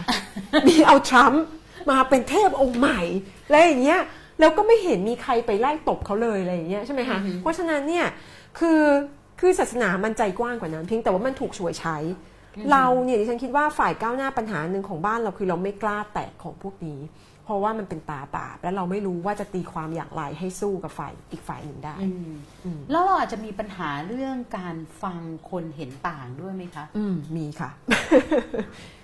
ยังไงแล้วตรงนี้จะแก้ปัญหาได้ยังไง ถ้าอาจารย์ได้คุยกับฝ่ายก้าวหน้าอย่างจริง ๆ จังๆ เพราะว่าตอนนี้เนี่ยเราก็คงต้องช่วยกันหาทางออกเนาะค่ะค่ะ ก็คุยนะคะ ก็คือดิฉันดิฉันก็เริ่มจากตัวเองดิฉันก็มีปัญหาในการ คืออันนี้ก็ต้องยอมรับใช่ไหมคะแล้วก็รู้สึกว่าเอาตัวเองเป็นเป็นเป็นบทเป็นหนูทดลองอะว่าเวลาไปอยู่ในวงคนที่ คิดอะไรไม่เหมือนเราเลย เช่น เคยถูกเชิญ เคยถูกทหารเชิญไปสอนนะคะอืมเคยถูกเรียกไปนั่งสถานีตำรวจก็เคย แต่ว่าอันนี้ถูกเชิญเรียกไปสอน แล้วก็ คือเขาสนใจเรื่องภาคประชาสังคมอะเออแล้วเขาก็อยากรู้คือทางหนึงก็ I.O. แต่ว่าทางหนึ่งแกอยากรู้จริงอืมๆอะไรอย่างเงี้ยถูกไหมคะอืมแล้วฉันก็เลยรู้สึกว่าเอ๊ะทำไมเขาสงสัยเรื่องของภาคประชาสังคม แต่เราไม่เคยสงสัยว่าทหารคิดอะไรเออเขาถูกฝึกมายังไงเอ่อเอ่อ ความความเข้าใจของเขาเกี่ยวกับเกียรติยศคืออะไรที่ที่เขาต้องเจอคืออะไร ปัญหาของเขาที่เขาต้องเจอคืออะไรแล้วนี่ฉันคิดว่าคือถ้ามันเปิดประตูตรงนี้ได้เนี่ย เราจะไม่เห็นกองทัพเป็นก้อนๆนะคะอืมเราจะเห็นว่ากองทัพเนี่ยแตกเป็นกลุ่มเป็นแฉกๆมีหลายเฉดมีคนที่ฉลาดน่าสนใจ มีคนที่ก้าวหน้า แล้วก็มีคนที่อยากจะเปลี่ยนก็มีอะไรอย่างเงี้ยนะคะเพราะฉะนั้นดิฉันคิดว่าการที่เรา ยอมเอาตัวเองไปอยู่ในที่ที่เราลำบากหูอะอืมฟังแล้วมันแบบอึดอัดเนี่ยทำให้เราเห็นอคติตัวเองอะว่าปัญหาเนี่ยคือฉัน คือฉันไปเห็นว่าอีกฝ่ายมันเป็นก้อนๆอะอืมแล้วเลยทำให้การดำเนินแคมเปญทางการเมืองเนี่ยลำบาก เพราะว่าเมื่ออีกฝั่งเป็นก้อนๆปั๊บเนี่ย เราไม่เห็นพันธมิตรจากอีกฝั่งอะแล้วเราก็ทำให้คนที่อาจจะเป็นพันธมิตรเราได้เนี่ย พอเราด่าเขามากๆ เนี่ยเขาก็แนบสนิท กับอีกฝั่งกับอีกเลยฝั่งไปก็กลายเป็นก้อนเลยอะไรอย่างเงี้ยนะคะเพราะฉะนั้นเนี่ยพูดในทางการเมืองเนี่ยถามว่าการการฟังเนี่ยเออเป็นคำที่หน้าบางทีมันแบบคลีเช่อะคือฟังแล้วแบบมาอีกแล้วอืมฟังรับรู้อะไรอย่างเงี้ยนะคะฉันก็คิดว่ามันน้ำเน่าไปฟังคุณคือคำมันน้ำเน่า แต่ว่าถามว่าสำคัญไหมสำคัญอืมสำคัญในแง่ที่ว่า มันทำให้คุณเอ่อหาสามารถหาพันธมิตร ที่คุณคิดว่าเขาไม่น่าเป็นพันธมิตรคุณได้อะอือฮึแล้วก็ไม่มีแคมเปญทางการเมืองไหนที่ชนะได้โดยปราศจากปราศจากพันธมิตรอะค่ะอือหือคุณสู้เพียงลำพังเนี่ยเอ่อสิ่งเดียวที่คุณจะประสบความสำเร็จได้ก็คือพูดให้คนที่คิดเหมือนคุณฟัง เขาเชื่อคุณแล้ว แล้วก็คุณก็พูดกันในวงตัวเอง ไม่ได้ข้ามวงไม่ได้ออกจากไอ้ ห้องกระจกที่สะท้อนเสียงเราถูกไหมคะเพราะฉะนั้นเนี่ยการฟังเลยสำคัญต่อการเปลี่ยนแปลงทางการเมืองด้วยประการราชนีแต่ว่านั่นหมายความว่าอาจารย์กำลังพูดถึงเรื่องการเมืองแบบประนีประนอมมากขึ้น แต่นั่นหมายความว่าแต่ละฝ่ายต้องถอยกันคนละก้าวอยู่เหมือนกันนะอืมยอมลดบางเรื่องอือหือออย่างนั้นหรือเปล่าคะคือคือดิฉันเนี่ยคิดว่าถอยเนี่ยถึงเราถึงจุดที่คนไม่อยากไม่อยากถอยเออ ทำยังไงให้เราคิดว่าเรื่องที่เราขัดแย้งเนี่ยมันไม่ใช่เรื่องเนี้ยคือเราเนี่ยติดอยู่ในกับดักความขัดแย้ง เราคิดว่าเรื่องที่เราขัดแย้งคือ คุณไม่เอาสถาบันอือหือพูดตรงๆเลยนะ อีกฝั่งนึงไม่เอาสถาบันอีกฝั่งนึงไม่เอาทักษิณนะอืมคือกลายไปเป็นติดติดอยู่ที่กับดักเนี้ยเราคิดว่าความขัดแย้งมันไปไกลกว่านั้น มันไปไกลกว่านั้นเยอะมากค่ะแล้วก็ถ้าคุณเปลี่ยนวิธีคิด เรื่องที่เราขัดแย้งกันได้เนี่ยคุณจะเห็นว่ามันมีการข้ามฝั่งกันได้ เช่น สมมุติว่าถามว่ากปปสเนี่ยไม่สนใจประชาธิปไตยทั้งหมดจริงเหรอก็ไม่จริงอ่าถูกไหมคะ แล้วพระเขาฉะก็นั้นมีแง่มุมที่สนใจเรื่องของเออการตรวจสอบเรื่องถูการกคอร์รัปชันถูกอะไรอย่างเงี้ยนะคะแล้วเขาก็สนใจเรื่องเอ่อทำยังไงให้ภาษีโปร่งใสอะอืมอ่าแล้วก็ใช้แล้วก็รับผิดชอบกับชีวิตฉันด้วยอืมไม่ใช่ให้เฉพาะฐานเสียงอะไรอย่างนี้ถูกไหมคะคือมันเป็นประชาธิปไตย อีกด้านหนึ่งอะถูกไหมคะแต่ทีนี้เนี่ยเอ่อเนื่องจากความขัดแย้งเนี่ยเราไปอยู่ที่คุณเกลียดใครรักใคร มันไม่เห็นประเด็นที่คนมีร่วมกัน เพราะฉะนั้นเนี่ยพอเราเปลี่ยนประเด็นไม่ได้เนี่ยเราก็จะรู้สึกว่าสังคมแยกแยกอะไรเงี้ยต้องต้องประนีประนอม เช่นไอ้คนนี้อยากกลับบ้านแล้วกันไอ้คนนี้ก็เอออย่าไปเอาโทษเขาแล้วกันอะไรอย่างเงี้ยนะคะเพราะฉะนั้นการการถอยคนละก้าวในในรูปแบบนี้เนี่ย ไม่ช่วยแก้ปัญหาความขัดแย้ง เพราะว่าเอ่อรากฐานของมันเนี่ยไม่ถูกคลี่คลายนะคะเพราะฉะนั้นสมมุติว่าถ้าเราพูดถึงเรื่องอื่น เช่นสองฝ่ายเนี่ยทะเลาะกันเรื่องรูปแบบประชาธิปไตยอะอืมที่อยากได้ คือไม่ใช่สองฝ่ายเนี่ยเกี่ยงกันนะสองฝ่ายอยากได้ประชาธิปไตยคนละรูปแบบทำยังไงให้มันมาเจอกัน โดยที่ไม่บอกว่าอย่างใดอย่างหนึ่งถูกต้องอืมถูกไหมฮะเพราะฉะนั้นทำอย่างนี้ได้เนี่ย คนที่ไม่เอาประชาธิปไตยเลยก็มี แต่ฉันคิดว่าเป็นคนที่ไม่เยอะมากอะถูกไหมฮะเพราะฉะนั้นเนี่ยมันก็กลับไปเรื่องเดิมก็คือว่าพันธมิตรของประชาธิปไตยจริงๆอาจจะมีมากกว่าที่เราคิด แต่เราดันไปผูกอยู่กับตัวบุคคล ไปผูกอยู่กับพรรคเพราะฉะนั้นเนี่ยความขัดแย้งมันก็เลยวนอยู่ในอ่างปะทองอย่างเงี้ยค่ะค่ะทีนี้หลังจากที่เราฟัง อาจารย์พาเราไปเปิดโลกนะคะ ต้องบอกว่าเป็นการเปิดโลกมากๆเลยหลายเรื่องเนี่ยไม่น่าเชื่อเลยว่า โอ้โห มันไปไกลขนาดนี้ค่ะรัฐจำนวนหนึ่งก็ทำจนตอนนี้เรียกว่าแทบจะอุตสาหกรรมเป็นาส่งออกเออมันเหมือนอุตสาหกรรมนะอุตสาหกรรมค่ะส่งออกไอ้แนวคิดแบบเนี้ยวิธีการกระจายไอ้การใช้ไซเบอร์ทรูอืมไซเบอร์โทรใช่ไหมค่ะคะค่ะเรียกว่าเกือบทั้งโลกแล้วนะ ที่ค่ะเขาก็ใช้วิธีการแบบนี้หลายประเทศกันค่ะอืมนะคะจนมาถึงเรื่องที่เราพูดว่าอืมเอ๊ะเราด้วยความแตกแยกแบบนี้เนี่ยเราจะไม่สามารถหาทางกลับเข้ามาได้กันเลยหรือเปล่านะคะค่ะเดี๋ยวลองดูนะคะว่าเอ่อมีคุณผู้ชมทางเพจ d 1 0 1 world นะคะว่าเอ่อไถ่ถามกันเรื่องอะไรบ้างหรือสนใจเรื่องอะไรบ้างนะคะเอ่อท่านหนึ่งบอกว่าเทคโนโลยีดิจิทัลทำให้รัฐควบคุมคนได้ง่ายหรือไม่ อืม ทั้สงองมุมง่าไหมยคะและไม่ง่ายค่ะเออเออเป็นไงคือคะคือจริง ๆ ก็คล้ายๆกับที่เราพูดไปตอนแรกอืเลมยก็คือว่าเออในทางหนึ่งเนี่ยดิฉันคิดว่าเอาเอาประเทศไทยกันนะค่ะที่เราต้องออกกฎหมายเอ่อพระราชบัญญัติคอมพิวเตอร์เนี่ยเพราะว่ามันคุมไม่ได้ แล้วรัฐก็พยายามคุมนั้นเพราะฉะนั้นในแง่หนึ่งเนี่ยเทคโนโลยีมันเป็นพื้นที่ประชาธิปไตย เพราะว่ามันเอื้อให้ทุกคนเนี่ยเข้าถึงใช้พื้นที่นี้ใครก็ทำได้มันราคาถูก ให้คุณมีมือถือถูกๆ มีสัญญาณเน็ตคุณก็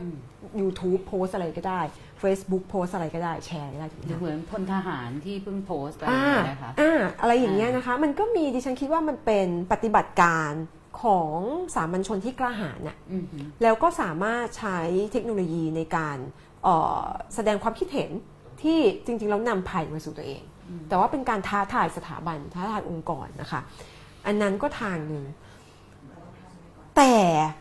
เอ่อฉันคิดว่าเทคโนโลยีเนี่ยถูกใช้โดยใครก็ได้ไง เพราะฉะนั้นรัฐจะใช้ก็ได้เอ่อเราพูดถึงกรณีจีนถูกไหมคะเพราะฉะนั้นจีนก็เป็นตัวอย่างที่ดีว่ารัฐใช้เทคโนโลยีในการควบคุมคน แต่ถามว่าคุมสนิทไหมเนี่ยฉันคิดว่าในแง่เนี้ยการศึกษาเรื่องไซเบอร์มันเลยน่าสนใจ เพราะว่ามันสู้กัน ไม่จบอะค่ะ คือมารัฐบาลคุมก็ไม่สนิท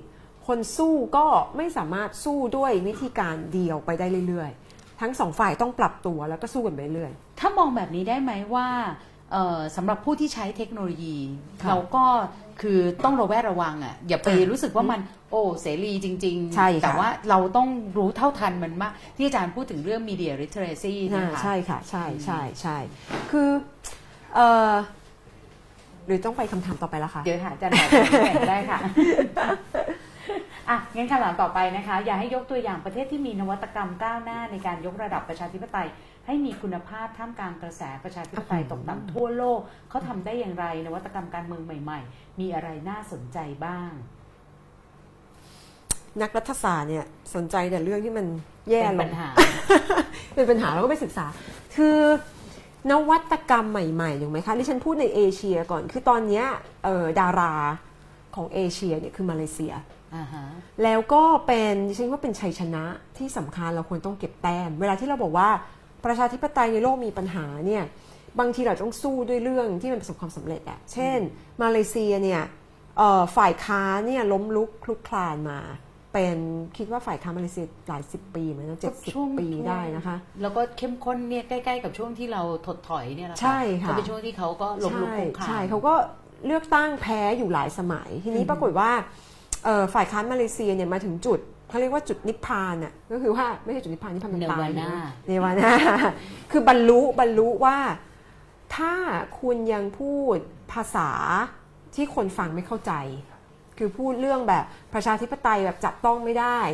พูดเรื่องเอ่อเอิ่มเอ่อประเด็นที่คนมันรู้สึกแบ่งแยกอะแบบเอ่ออะไรนะสิทธิมนุษยชนแบบแข็งๆอะไรอย่างเงี้ยนะคะ คนมันจะรู้สึกว่า ไม่เอาแล้วกันฝ่ายค้านนะคะ ไม่มีทางเลือกก็ไปเลือกรัฐบาลเหมือนเดิม ทีนี้ฝ่ายค้านมาเลเซียก็ถึงจุดเปลี่ยนที่รู้สึกว่าเออเราลองแหวกภูมิปัญญาฝ่ายค้านดูแล้วกัน ด้วยการพูดถึงการเมืองแบบใหม่การเมืองแบบอนาคตนะคะ แล้วก็การตัดสินใจที่กล้าหาญมากก็คือเอามหาเทลงสู่สนามการเลือกตั้ง แล้วก็ฉกฉวยโอกาสที่เอ่อรัฐบาลของพรรคอัมโนเนี่ย ถูกวิพากษ์วิจารณ์เรื่องการคอร์รัปชันแล้วก็มหาเทเนี่ยก็ถอนตัวออกจากพรรคอัมโนถูกไหมคะเพราะฉะนั้นเนี่ยฝ่ายค้านเนี่ยจะไม่ร่วมมือกับมหาเทก็ได้เพราะว่ามีแค้นชำระ เยอะมากนะคะมหาเทจับจับฝ่ายค้านเบื่อเลยนะคะใช่แล้วมหาเทก็แบบว่าโอ้โหภาพพจน์แก่ใช่92 ในขณะที่เราต้องการการเมืองใหม่ถูกอะไรอย่างเงี้ยถูกนะคะแต่ว่ามันมีคนจำนวนมากอะที่ชอบแกอะอืมเออ แล้วก็แกเป็นแม่เหล็กอย่างดีอะทีนี้คุณจะก้าวข้ามไอ้เส้น ความแค้นฝั่งลึกมาได้ยังไง แล้วก็คุณจะทำยังไงให้คนเห็นว่า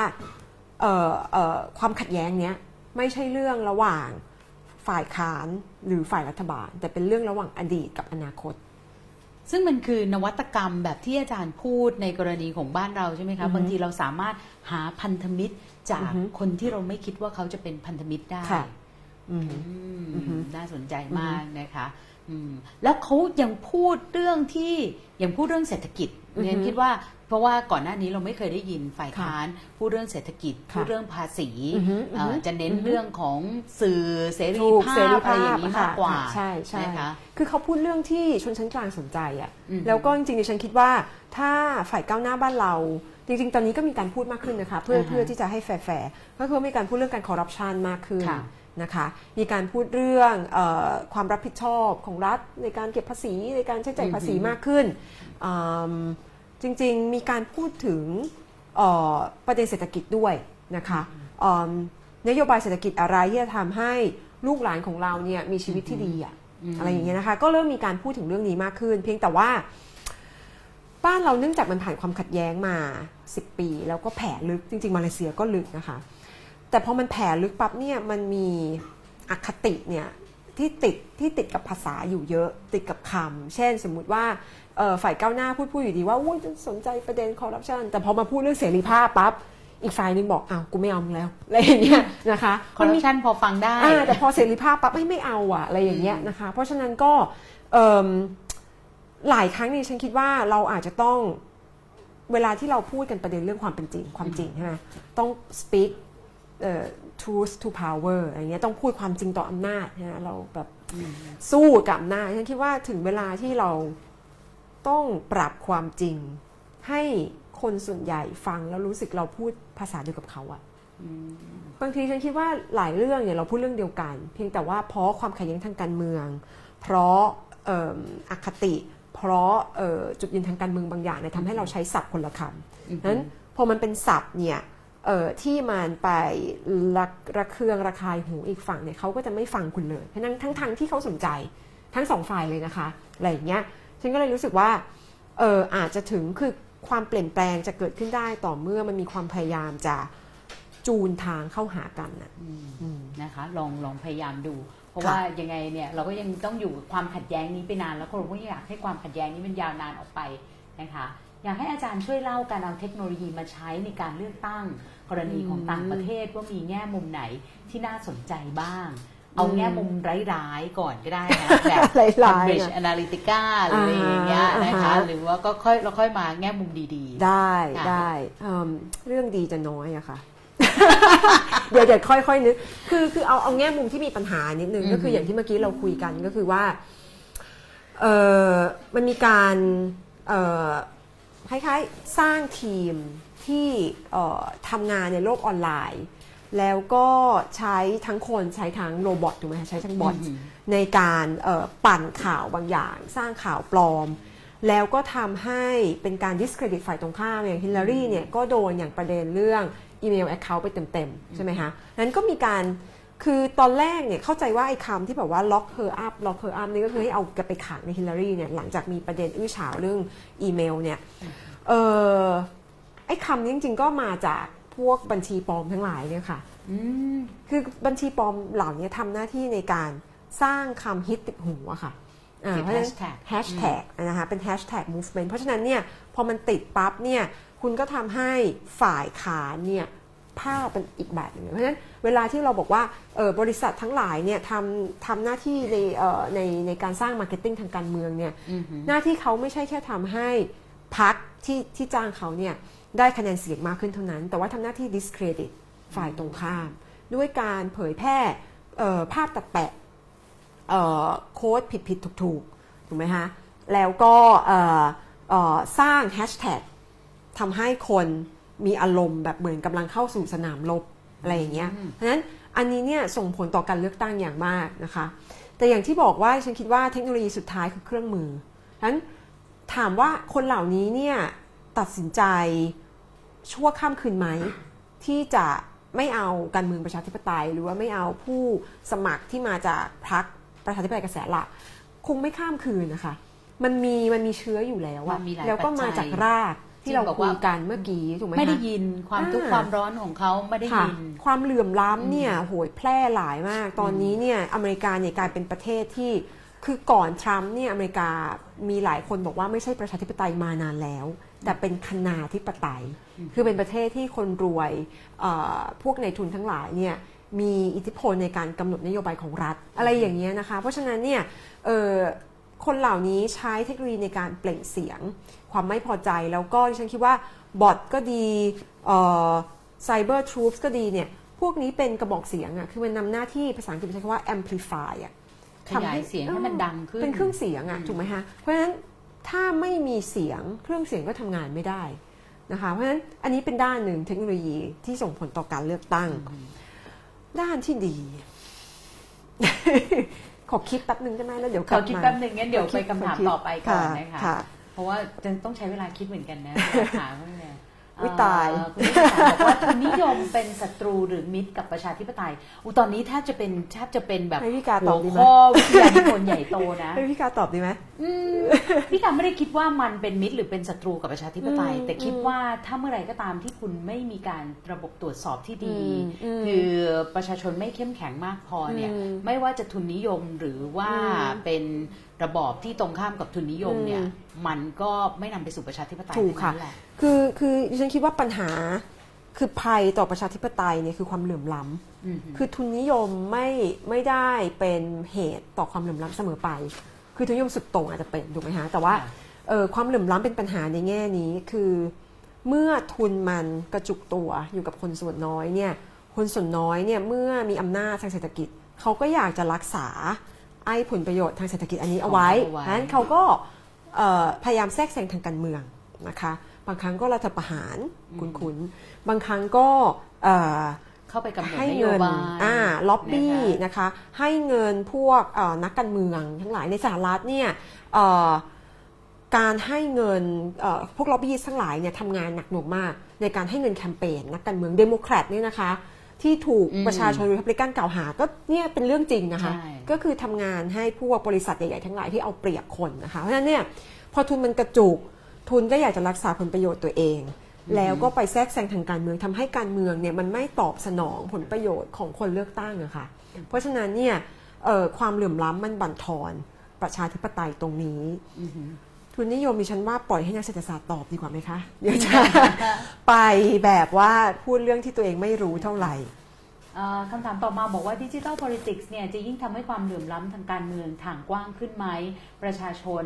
เอ่ออาจจะไม่ใช่ประชาชนทั้งหมดของประเทศ การลดแกลบเรื่องนี้ทำอย่างไรได้บ้าง เพราะแค่การเข้าถึงด้านเทคโนโลยีดิจิทัลอย่างเดียวคงไม่ใช่ทางออก มันต้องทำยังไงเพิ่มอีก ในการอืมแก้ปัญหาดิจิทัลดีวายก็คือความช่องว่างอ่าในโลกดิจิทัลเนี่ยนะคะไม่ยากจุงคือ คำขอถามนี้ขอกลับไปคำถามใหม่ขอนะกลัคะบไปมันมีสองก่คำถามะะมันมีใช่สองคำถามน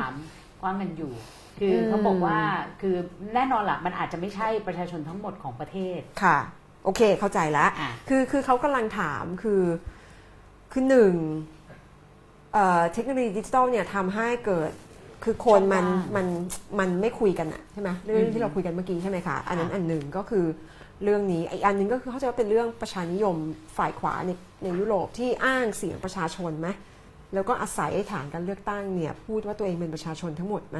อืมไม่รู้น่าจะไม่ใช่ซับซ้อนไปคืออะคือเอาพี่เอาคำถามล่างก่อนนะคะค่ะที่พูดถึงว่าการเข้าถึงดิจิตอลเนี่ยคือเขาพูดว่ามันยังมีแกลบอยู่อ่าโอเคอะมีแกลบอยู่ตรงนี้เนี่ยจะแก้ปัญหายังไงเรื่องดิจิ t a ลดีวายแล้วก็หลังจากนั้นเนี่ยค่อยเอาไปโยงกับเรื่องของการเมือง เพราะว่า เพราะว่าอืมการเมืองถึงที่สุดแล้วเนี่ยไอ้ที่สู้กันอยู่บนโลกโซเชียลที่เราคุยกันเนี่ยมันอาจจะไม่ใช่ประชาชนทั้งหมดก็ได้อืมแต่มันสามารถจูงอืความคิดของประชาชนทั้งหมดได้หรือเปล่า คือดิจิ t a ลดีวายหมายความว่าคนบางส่วนมีเข้าไม่ทุนถึงในการซื้อบางคนไม่มีอ่าใช่อู้คือดิฉันเนี่ยไม่มีตัวเลขเป๊ะๆนะคะ แต่ว่า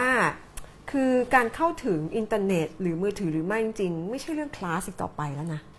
ไม่ใช่เรื่องชนชั้นฐานะนะคะ อย่างฟิลิปปินส์เนี่ยคนที่ใช้มือถือจำนวนมาก ๆ คือคนจนนะคะอืมเพียงแต่ว่าคือพอเราใช้มันมี Data ถูกไหมมันมีมีราคา มีมีคอสเรื่อง Data เพราะฉะนั้นคนก็จะเปิดสครออะผ่าน Facebook แล้วก็ไม่คลิกจะเข้าไปอ่านนานกดไลค์นะคะค่ะกดแชร์แต่ไม่อ่าน เพราะการอ่านหมายถึงว่าคุณใช้ Data ๆใช่แล้วมันจะเสียตังค์ใช่ไหมเพราะฉะนั้นเนี่ย คือมันไม่ใช่เรื่องคนเข้าถึงเทคโนโลยีหรือไม่ ที่เกี่ยวเรื่องกับเงินของคุณอะ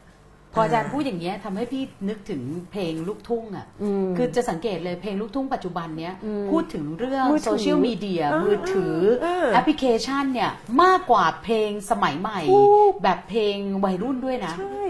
เออซึ่งมันสะท้อนว่าเพราะว่ากลุ่มเป้าหมายเขาใช้เยอะไง ใช่ค่ะ คือมือถือตอนนี้มัน mass มากแล้วราคามันหลากหลาย ฉะนั้น อินเทอร์เน็ตก็ถูกลงเยอะ gap เนี่ยอาจจะไม่ใช่แกลบเรื่องการเข้าถึงข้อมูล อืมแต่เป็นแต่ความมันรับรู้ไหม เออเป็นความรับรู้ เวลาที่น้อยลงในการที่จะอ่านอย่างสมมติว่า ค่ะ d 1 0 1 w o r l d เนี่ยนะอืมคือ15หน้า15หน้า15หน้าทีเนี่ยแน่นอนว่าเขาจะไม่คลิกเข้าไป เพราะว่าค่ะ นั่นกิน Data เยอะค่ะมากค่ะบทความนะคะเวลาเขียนอืมก็เขียนเกือบ2,000คำเลย อะไรแบบเนี้ยนะคะ เอออมคือก็นั่นอาจจะเกิดดิจิตอลดีวายในอีกแบบหนึ่งนะ อืม คือไม่มีตัวเลขเหมือนกันนะ เพียงแต่คิดว่าเทรนด์กระแสหลัก คือมันไม่แยกอะเทรนด์กระแสหลักคือคนไม่อ่านอือหือคือเป็นเทรนด์เดียวใช่ ถึงแม้ว่ามีความรู้ค่ะเราก็จะเห็นแบบนี้แหละค่ะในช่วงที่มีข่าวเอ่อยิ่งข่าวตอนช่วงอ่าฮะค่ำเนี่ยค่ะ พี่ได้ได้ข้อมูลข่าวผิดจากอดีตหน่วยซีลอะไรอย่างเงี้ยอ่าตอนนั้นก็เคยอ่าอะไรอย่างเงี้ยนะคะใช่ค่ะเพียงเพียงแต่ว่าอันนี้ตอบนิดนึงคือถ้าถ้าตีความอย่างนี้ก็คือว่าค่ะเพราะเพราะอย่างนี้นี่แหละ เพราะคนเข้าถึงสื่อได้ง่ายขึ้นราคาถูกขึ้นเนี่ยเอ่อคนก็เลือกรับรู้ข่าวสารที่ถูกใจเราก็กลับไปเรื่องที่เราคุยถูกไหมคะนั้นช่องว่างความรับรู้เกิดขึ้น เพราะว่าเราอยากอ่านเรื่องที่เราอยากอ่าน เราสามารถเลือกปิดหูได้ ไม่รับรู้เรื่องอะไรก็ได้ เช่น นักศึกษารัฐศาสตร์เนี่ยบางคนเนี่ยดิฉันที่ดิฉันสอนเนี่ยนะคะ พูดข่าวที่เราอ่านเราคิดว่าคนทั่วโลกต้องรู้อะเขาไม่รู้อ่าเขารู้เรื่องคนละเรื่องกับเราข่าวที่ป๊อปในเรื่องของเขาคือแบบประกวดนางงาม อะไรอย่างเงี้ยนะคะ ข่าวแบบชาวบ้านข่าว YouTube อะไรอย่างเงี้ยซึ่งซึ่งพวกอาจารย์ก็จะไม่อ่านถูกไหมคะอาจารย์ก็จะอ่านข่าวแบบ The New York Times แล้วคิดว่านักศึกษารู้ อะไรอย่างเงี้ยเพราะฉะนั้นช่องว่างเกิดเพราะว่าเรื่องที่เราคิดว่าทุกคนควรรู้อะแต่มันฉะนั้นไม่รู้ถ้าพูดอย่างนี้ดิจิ t a ลดีวายในความหมายของคุณผู้ถามเนี่ยอืมกับสิ่งที่อาจารย์กำลังพูดแล้วก็เรากำลังคุยกันเนี่ยอืมมันอาจจะเป็นดีวายกันคนละแบบแล้วล่ะค่ะความหมายมันเริ่มพลิกผันแล้วเนอะอ่าอ่าคือที่เราหมายถึงคือ by choice อะคือใช่เลือกใช่เลือกรับรู้เรื่องคนละเรื่องแล้วเพราะฉะนั้นแกลบเกิดตรงนี้ดีวายของเขาคิดว่าน่าแล้วจะก็เป็นแบบ น่าจะเป็นแบบแบบเดิมนะคะ เดี๋ยวเดี๋ยวเดี๋ยวอันนี้คำคำถามนี้นะคะคุณ คำคำถามนี้ทางบ้านไม่ได้นะคะ คำถามนี้ต้องต้องตกไปนะคะ อะอย่างน้อยถามสักนิดหน่อยละกันเอ่ออันนี้โรบอทเนี่ยเป็นหมายปัญหาถึงว่าหุ่นยนต์เลยเหรอคะ หุ่นยนต์แบบค่ะ อุตสาหกรรมหุ่นยนต์ที่เข้ามาเข้าใจว่าหรือ คำถามนี้เป็นคำถามแซลค่ะ อ๋อเหรอค่ะคะค่ะอ่านะคะคุณมาสเซเซอร์นะคะถามว่าค่ะ how will เป็น robot ค affect ำคำถาม Thai แซลนะคะนะคะเดี๋ยวไปตอบที่บ้านค่ะเดี๋ยวไปตอบโเคที่บ้านค่ะอ่าคำถามต่อมาค่ะ เราควรกำกับแพลตฟอร์มอย่าง Facebook Twitter Line อย่างไรในมุมที่ไกด์สื่อสังคมเหล่านี้ให้ส่งผลบวกต่อประชาธิปไตย แต่ไม่คุกคามเสรีภาพของปัจเจกจุดสมดุลของการกำกับอยู่ตรงไหนโอ้คำถามนี้ยากกว่าคำถามเมื่อกี้นี่อีเดี๋ยกวนะเดี๋ยวเดี๋ยวนะขอเพ่ง เพราะว่ามันคือ คือตอนนี้ยังทำวิจัยกันอยู่เลยใช่ไหมคะ ถูกค่ะ อุ้ยให้คือคือคือมันมีคนที่เชี่ยวชาญกว่าดิฉันนะคะอือหืออ่าในการดูเรื่องเหล่านี้ ให้คนเหล่านั้นมาตอบดีกว่า เดี๋ยวก่อนอาจารย์ตอบสักนิดหนึ่งอืมว่ามันสั้นพอเหรอเป็นไปได้ไหมอะคือในขณะที่จะทำยังไงให้คือเหมือนกับกำกับดูแลนิดหน่อย แต่ไม่คุกคามเสรีภาพ ทั้งทั้งที่ไอ้พวกเนี้ยมันขึ้นอยู่กับการคือเสรีภาพ อืม คือหาสมดุลตรงไหนใช่ไหมคะอือหืออืมมันคือพอทำได้ไหมเาพอก่นทำได้ พอทำได้ ทีนี้เนี่ยมันขึ้นอยู่กับดิฉันคิดว่าเอ่อลักษณะของระบบการเมืองที่ออกกฎหมายเนี่ยมีผลสำคัญ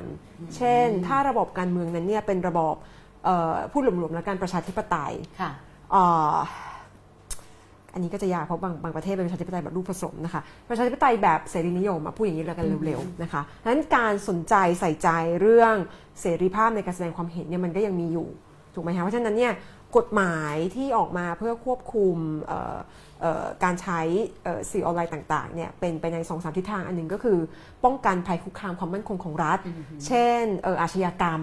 ข้ามชาติเอ่อเอ่อการก่อการร้ายนะคะ อีกอันหนึงก็คือเพื่อเออ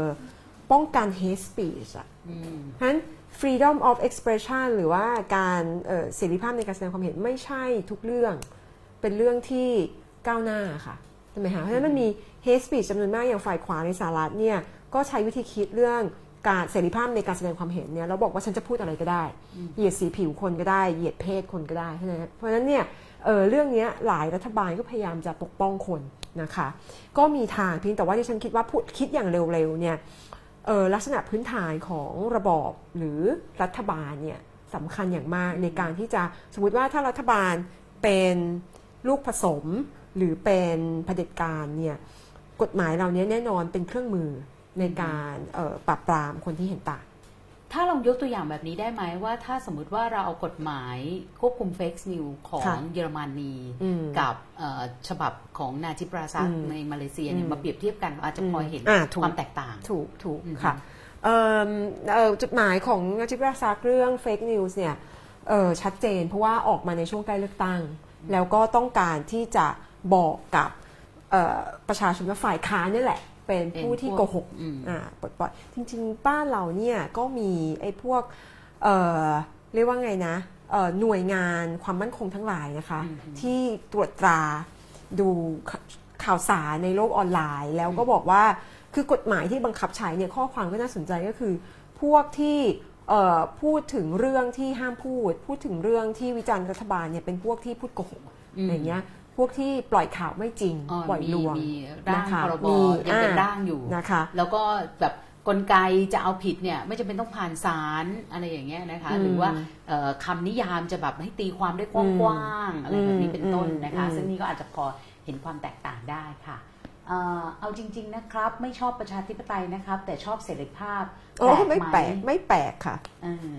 คือในในอเมริกาเนี่ยมันมีพวกที่เรียกว่าเป็น libertarian เป็นยังไงคะ คือเป็นพวกเสรีอะเสรีเสรี แล้วก็ไม่อยากให้รัฐบาลเนี่ยมายุ่งอะไรกับชีวิตฉันเลยอือหือนะเพราะฉะนั้นเช่น รัฐบาลจะ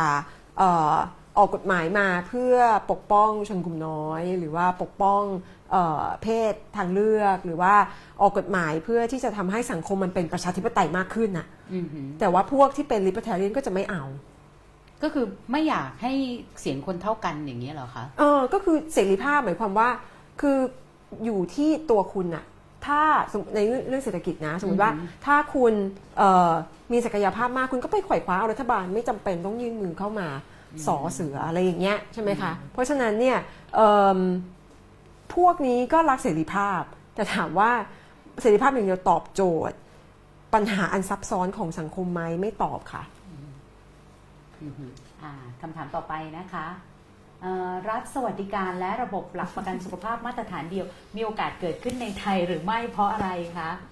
อันนี้เป็นเซสชั่นอื่นไหมคะ อันนี้ถามถามอาจารย์กันจิราหรือว่าถามกันนิกาค่ะกนิกาไหมถ้าคะคำถามนี้นะคะ ก็เอ่อเดี๋ยวตอบสั้นๆ แล้ววันหลังดีวันโอวันดีวันออนวันก็เชิญพี่การมาเป็นวิทยากรนะคะเอ่อมีโอกาสเกิดขึ้นนะคะ เพราะว่าจริงๆแล้วเนี่ยมันเป็นความใฝ่ฝันของผู้คนนะคะ แต่ว่าถามว่าจะทำยังไงให้เกิดขึ้นเนี่ยก็ต้องมาช่วยกันนะคะอะคำถามต่อไปค่ะเอ่อประชากรเจเนอเรชันใหม่ในยุคปัจจุบันจะสามารถเปลี่ยนระบบการเมืองของประเทศไทยได้หรือไม่ หรือว่าคนรุ่นใหม่ที่ขึ้นมาจะยังคงถูกหล่อหลอมให้กลายเป็นอืมประชากรในระบบการเมืองแบบเดิมๆอืมคำถามนี้น่าสนใจ คือ เหมือนเดิมก็คือใช่และไม่ใช่อืมคือดิฉันดิฉันคิดว่าเราไม่สามารถเห็นคนรุ่นใหม่แบบเป็นแท่งๆ เป็นก้อนๆ แล้วเขาเหมือนกันหมด คิดเหมือนกันหมดได้ถูกไหมคะเพราะฉะนั้นเอ่อดิฉันไม่เห็นด้วย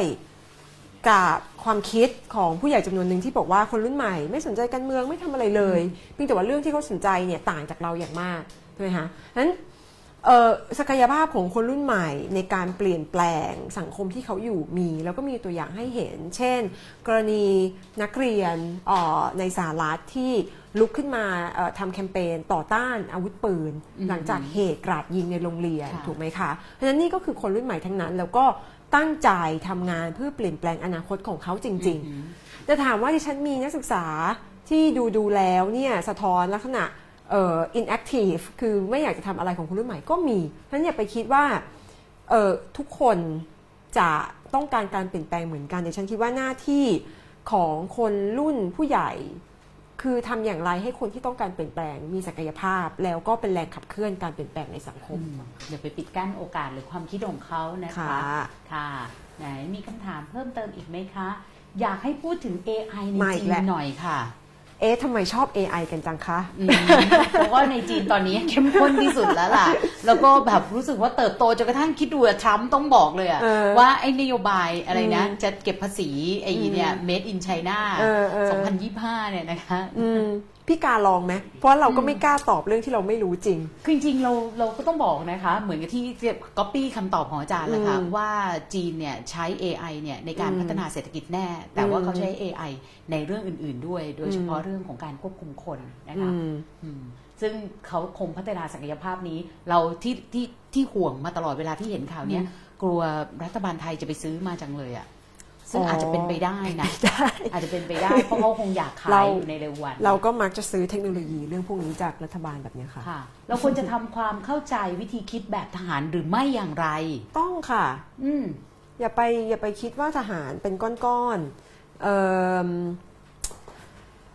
อ่าจะพูดยังไงดีไม่ให้โดนเรียกเข้าค่าย คือดิฉันคิดว่าสำคัญเพราะว่าเอิ่ม ทหารเหมือนพวกเราคือมีมิติหลายมิติในชีวิตอือหือดิฉันเป็นอาจารย์ แต่ดิฉันก็เป็นพลเมืองไทย ดิฉันเป็นผู้หญิง ดิฉันมาจากครอบครัวบางแบบใช่ไหมคะเพราะฉะนั้นของเหล่านี้เนี่ยหล่อหลอมให้คนแต่ละคนไม่เหมือนกัน เพียงแต่ว่าทหารเนี่ยเข้าไปอยู่ในองค์กรที่บังคับให้คนต้องเคลื่อนเป็นองค์คาพยพเพราะเขาถูกเทรนมาให้รบถูกไหมคะถ้าทุกคนเป็นปัจเจกหมดแล้วมันจะรบก็แพ้ใช่ไหมคะทีนี้เนี่ย เขาต้องเข้าใจเขาในแง่นี้คือต้องเห็นความความเป็นเป็นกลุ่มหลาย ๆ อันแล้วก็คิดไม่เหมือนกันนะคะทำยังไงที่จะทำให้กองทัพบ้านเรามีกลุ่มที่ก้าวหน้าขึ้นมาอยู่ข้างหน้า แล้วก็เป็นทหารที่รักประชาธิปไตย เป็นทหารที่ใส่ใจประชาชน เป็นทหารที่อยากเห็นประชาชนมีความเท่าเทียมกัน แล้วก็เป็นทหารที่อยากเห็น ประชาชนเข้าถึงโอกาสในชีวิตต่างๆนะคะเพราะฉะนั้นยังคิดว่าคนเหล่านี้มีอยู่เพียงแต่ว่าทหารเองก็ต้องมันเหมือนเทคโนโลยีอะมันต้องเหมือนเราจะเป็นไทยแลนด์ 4.0 ถูกไหมกองทัพก็ต้องเป็นกองทัพ 4.0 ก็ต้องก้าวตามการเปลี่ยนแปลงของสังคมให้ทันและเห็นว่า การที่ทำให้คนที่คือสังคมที่เปลี่ยนแล้วย้อนกลับไปข้างหลังเนี่ยมันแลกมาด้วยการทำร้ายทำลายคนแบบหลายหลายอย่างนะคะอือหือ ค่ะคำถามต่อมานะคะ ถามบอกว่าคนหนุ่มสาวเนี่ยมีแนวโน้มหันขวามากขึ้นอืมและปฏิเสธประชาธิปไตยหรือไม่ อย่างที่บอกคือเชื่อมโยงกับคำถามเมื่อกี้ก็คือ คนหนุ่มสาวหรือคนรุ่นใหม่เนี่ยมีความหลากหลายมาก คือก้าวหน้าก็มีเอ่อเป็นอนุรักษ์นิยมก็มีจริง ๆ ผู้นำออสเตรียเนี่ยก็หนุ่มสาวเนี่ยอายุ 30 ต้นๆเองโโหขวามากเอออะไรอย่างเงี้ยนะคะค่ะเพราะฉะนั้นเนี่ยเออดิฉันคิดว่าเอิ่ มมีเงื่อนไขพูดงี้ละกันในฐานะนักสังคมศาสตร์เนี่ยมีเงื่อนไขที่ทำให้คนหนุ่มสาวเนี่ยหันขวา เช่น ถ้าคนเหล่านี้เรียนมาสูงเลยตกงานอืมอาจจะต้องกลับไปคำถามคุณมาร์คซักเซอร์เรื่อง AI ถูกไหมคะ เรื่อง robot ถูกไหมเรื่องคะ robot นะคะเอ่อคือคือคนเหล่านี้ตกงานแล้วตกงานเป็นผลมาจากของหลายอย่าง ก็หุ่นยนต์ทำงานแทนคนถูกไหมคะเพราะฉะนั้นเนี่ยเอิ่มเอ่อ คนเหล่านี้ก็พร้อมที่จะโกรธผู้ที่อยู่ในอำนาจ ทีนี้เวลาที่เขาโกรธเนี่ยเอ่อเมื่อคือเขาไม่รู้ว่าอะไรกันแน่ที่เป็นสาเหตุของการตกงานของตัวเอง คือไม่ได้โทษระบบการเมืองใหญ่ ไม่ได้โทษระบบเศรษฐกิจทั้งหมดอะไรอย่างเงี้ยนะคะ แต่มุ่งไปที่เช่นผู้อพยพเป็นต้นเพราะฉะนั้นเนี่ยคนหนุ่มสาวก็จะเห็นว่าผู้อพยพหรือว่าเออ ของหลายอย่างในระบบประชาธิปไตยเนี่ยทำให้ชีวิตเขาแย่ลง เพราะฉะนั้นเขาก็อาจจะต้านประชาธิปไตยก็ได้ เพียงแต่ว่าถามว่าอันนี้เป็น conviction ไหมคือเป็นความเชื่อ เปลี่ยนแปลงไม่ได้ไหมฉันว่าไม่เชื่อดิฉันไม่เชื่อ คือทุกอย่างเป็นเงื่อนไขอะค่ะอือหือแต่ว่าแล้วถ้ามองกลับมาในบ้านเราล่ะคะอือหือคือบางคนเนี่ยสถานะทางสังคมดีอืมแล้วก็ช่วงที่ผ่านมาก็อาจจะเผชิญกับความวุ่นวายในการอืมชุมนุมทางการเมืองอืมอยู่บ้าง เวลาอืมที่เอ่อทหารเข้ามาปกครองก็ดูสงบดีอืมก็เคยทำให้เขารู้สึกว่าอืมขวาก็ดีนะอืมแล้วมันก็ได้รู้สึกอบอุ่นสบายใจอืมแบบนี้อืม ก็เงื่อนไขก็คือการเมืองอะค่ะทีนี้เอ่อเงื่อนไขนี้เป็นทั้งความรู้สึกจริง ๆ ก็ได้ เป็นทั้งความรู้สึกที่ถูกบอกมาก็ได้อะไรอย่างเงี้ยนะคะเพราะฉะนั้นเอ่อดิฉันคิดว่าหลายคนที่เป็นคนกรุงเทพเนี่ยจดจำเหตุการณ์ปี 2000 2553 ได้ดี แล้วก็ดิฉันว่าคิดว่าอันนั้นเป็นเงื่อนไขประการอย่างที่ทำให้คนสนับสนุนระบอบการเมืองปัจจุบันค่ะ มาถึงคำถามน่าจะเป็นคำถามสุดท้ายใช่ไหมคะ บอกว่าผมเป็นครูผมสนใจเรื่องการผลิตคนสร้างสรรค์พลเมือง เราควรเริ่มจากตรงไหนดีครับ ในการสร้างพลเมืองในระบอบประชาธิปไตยอื้อหืออันนี้อยากให้มันมีโรงเรียนที่อาจารย์ปกป้องทำอยากให้อาจารย์ปกป้องมาต่อโรงเรียนอนาคตนะคะนะคะเอิ่มเราควรจะเริ่มจากตรงไหนก่อนดี ให้เขาฟังคนมากขึ้นไหม ให้เขาฟังคนฟังคนที่เห็นต่างด้วยนะ คือหลังจากฟังคนเห็นเหมือน ฟังคนเห็นต่างอืมมากขึ้น คือคือเนื่องจากดิฉันเนี่ยมีหลาน ซึ่งอายุน้อยๆ แล้วก็รู้สึกว่าเด็กที่โตมาในครอบครัวที่เขาถูกสั่ง ให้ทำนู่นทำนี่อืมแทนที่จะบอกว่าคุณลองคิดดูสิโลกนี้มีอืมช้อยส์อะไรใช้จินตนาการฉันคิดว่าสังคมอำนาจนิยมเนี่ยไม่ใช่แค่สังคมที่คนชอบสั่งคน แต่คือสังคมที่ชอบทำตามคำสั่งใช่ไหมฮะเพราะฉะนั้นถ้าจะผลิตพลเมืองประชาธิปไตยเนี่ยอาจจะต้องเริ่มจากอนุญาต ให้คนคิดเองทำเองเราก็เชื่อมั่นว่าเขาทำได้นะคะเพราะฉะนั้นคนก็จะไม่ต้องมองผู้มีอำนาจแล้วก็แบบรอว่าเอ๊ะเมื่อไหร่เขาจะสั่งเราวะอะไรอย่างเงี้ยนะคะอันนี้ที่ฉันคิดว่าเป็นพื้นฐานของประชาธิปไตยที่สำคัญอืมฮึค่ะนะคะแล้วไม่มีคำถามจากทางบ้านแล้วนะคะเอ่อ สำหรับผู้ดำเนินรายการเองเนี่ยมีคำถามที่คิดว่าหลังจากฟังวันนี้แล้วเนี่ยหลายคนก็เอ๊ะหรือว่าตกลงเลิกใช้ดีกว่า ในเมื่อเราไม่ค่อยสนเราก็ไม่แน่ใจว่าอีโซเชียลมีเดียนี่มันเป็นยังไงอืมเราถอนตัวจากมันเลยดีไหมค่ะหรือว่าจริง ๆ เราควรจะกระโจนใส่มันอืมอาจารย์มีสักเอ่อข้อคิดอืมที่จะพกไปเพื่อให้คืนนี้นอนหลับสบายอย่างสบายใจพรุ่งนี้ตื่นขึ้นมาทำงานเผชิญโลกได้เออมีมีอันนี้เป็นอันนี้เป็น tactic ส่วนตัวอือฮึคือดิฉันคิดว่า คนโดยเฉพาะเด็กๆเนี่ยที่โตมากับโซเชียลมีเดียเนี่ยใช้มันอย่างเออเยอะแล้วก็เนื่องจากเนื่องจากใช้มันเยอะเนี่ยก็จะเห็นว่าโซเชียลมีเดียเป็นโลกอันเดียวของเราใช่ไหมคะทุกอย่างที่เกิดขึ้นในโลกโซเชียลมีเดียคือโลกของเรา ลองใช้มันเหมือนมันเป็นห้องอะบางทีก็เข้าห้องนั้นเพื่อที่ทำอะไรบางอย่าง ห้องนั้นมีจุดประสงค์ที่เฉพาะอย่างดิฉันเนี่ยใช้โซเชียลมีเดีย เพื่อเช่นเอ่อเอ่อพูดถึงงานวิชาการบางอันหรือว่าอยากจะกระตุ้นให้คนถามคำถามบางอย่าง หรือว่าเอ่อใช้โปรโมทงานส่วนตัว เช่นงานเขียนจากวันโอวันอะไรอย่างเงี้ยนะคะเพสิราะบฉะนั้นห้าหน้าจะได้แบบช่สิวยบกันห้าอ่านหน้าอะไรอย่างเงี้ยซึ่งมีคนคลิกไลค์สามคนอะไรอย่างเงี้ยนะคะคือคืออันเนี้ยคือใช้เหมือนมันเป็นจุดจุดหนึ่งของชีวิต แต่ว่าอย่าเห็นว่ามันเป็นทั้งหมดของชีวิตเพราะฉะนั้น มันก็จะกลับมาเรื่องที่เราคุยกัน เช่น ข่าวสารต่างๆ ที่เกิดในโลกโซเชียลมีเดียถือว่าเป็นความจริงทั้งหมดไหมไม่ใช่ ถูกไหมคะเพราะฉะนั้นมันมีข่าวที่อื่นอยู่ในโลกข้างนอกนะคะเพราะฉะนั้นเนี่ยเมื่อเราเข้าออกห้องในโลกโซเชียลเนี่ยเเราก็จะไม่ไปผูกอารมณ์ความรู้สึกกับมันจนเกินไปเอ่อดิฉันได้ยินมาว่าเด็กวัยรุ่นสมัยนี้เนี่ยนับไลค์กันใน Instagram ใน Facebook ถ้ามันไม่ถึง 200-300 ไลค์เนี่ยจะรู้สึกปวดใจแบบเป็นโรคซึมเศร้าขึ้นมาทันที อันนี้เท่ากับว่าเราเห็นมันเป็นทั้งหมดของชีวิตนะคะนะคะเพราะฉะนั้นเอ่อแท็กติกก็คือว่าใช้มันแต่ใช้มันเพื่อจุดประสงค์บางอย่าง แล้วก็เห็นว่าเรามีส่วนอื่นของชีวิตที่มีความหมายกับเราอืมแล้วก็ที่สำคัญนะคะต้องใช้แบบมีสติให้ คิดเสมอว่าอาจจะมีคนใช้เราผ่านมันอ่าด้วยก็ได้นะคะ วันนี้ต้องขอบคุณมากเลยนะคะ ผู้ช่วยศาสตราจารย์ ดร จันจีราสมบัติคูณสิริจากสาขาการระหว่างประเทศคณะรัฐศาสตร์ มหาวิทยาลัยธรรมศาสตร์นะคะ สวัสดีค่ะ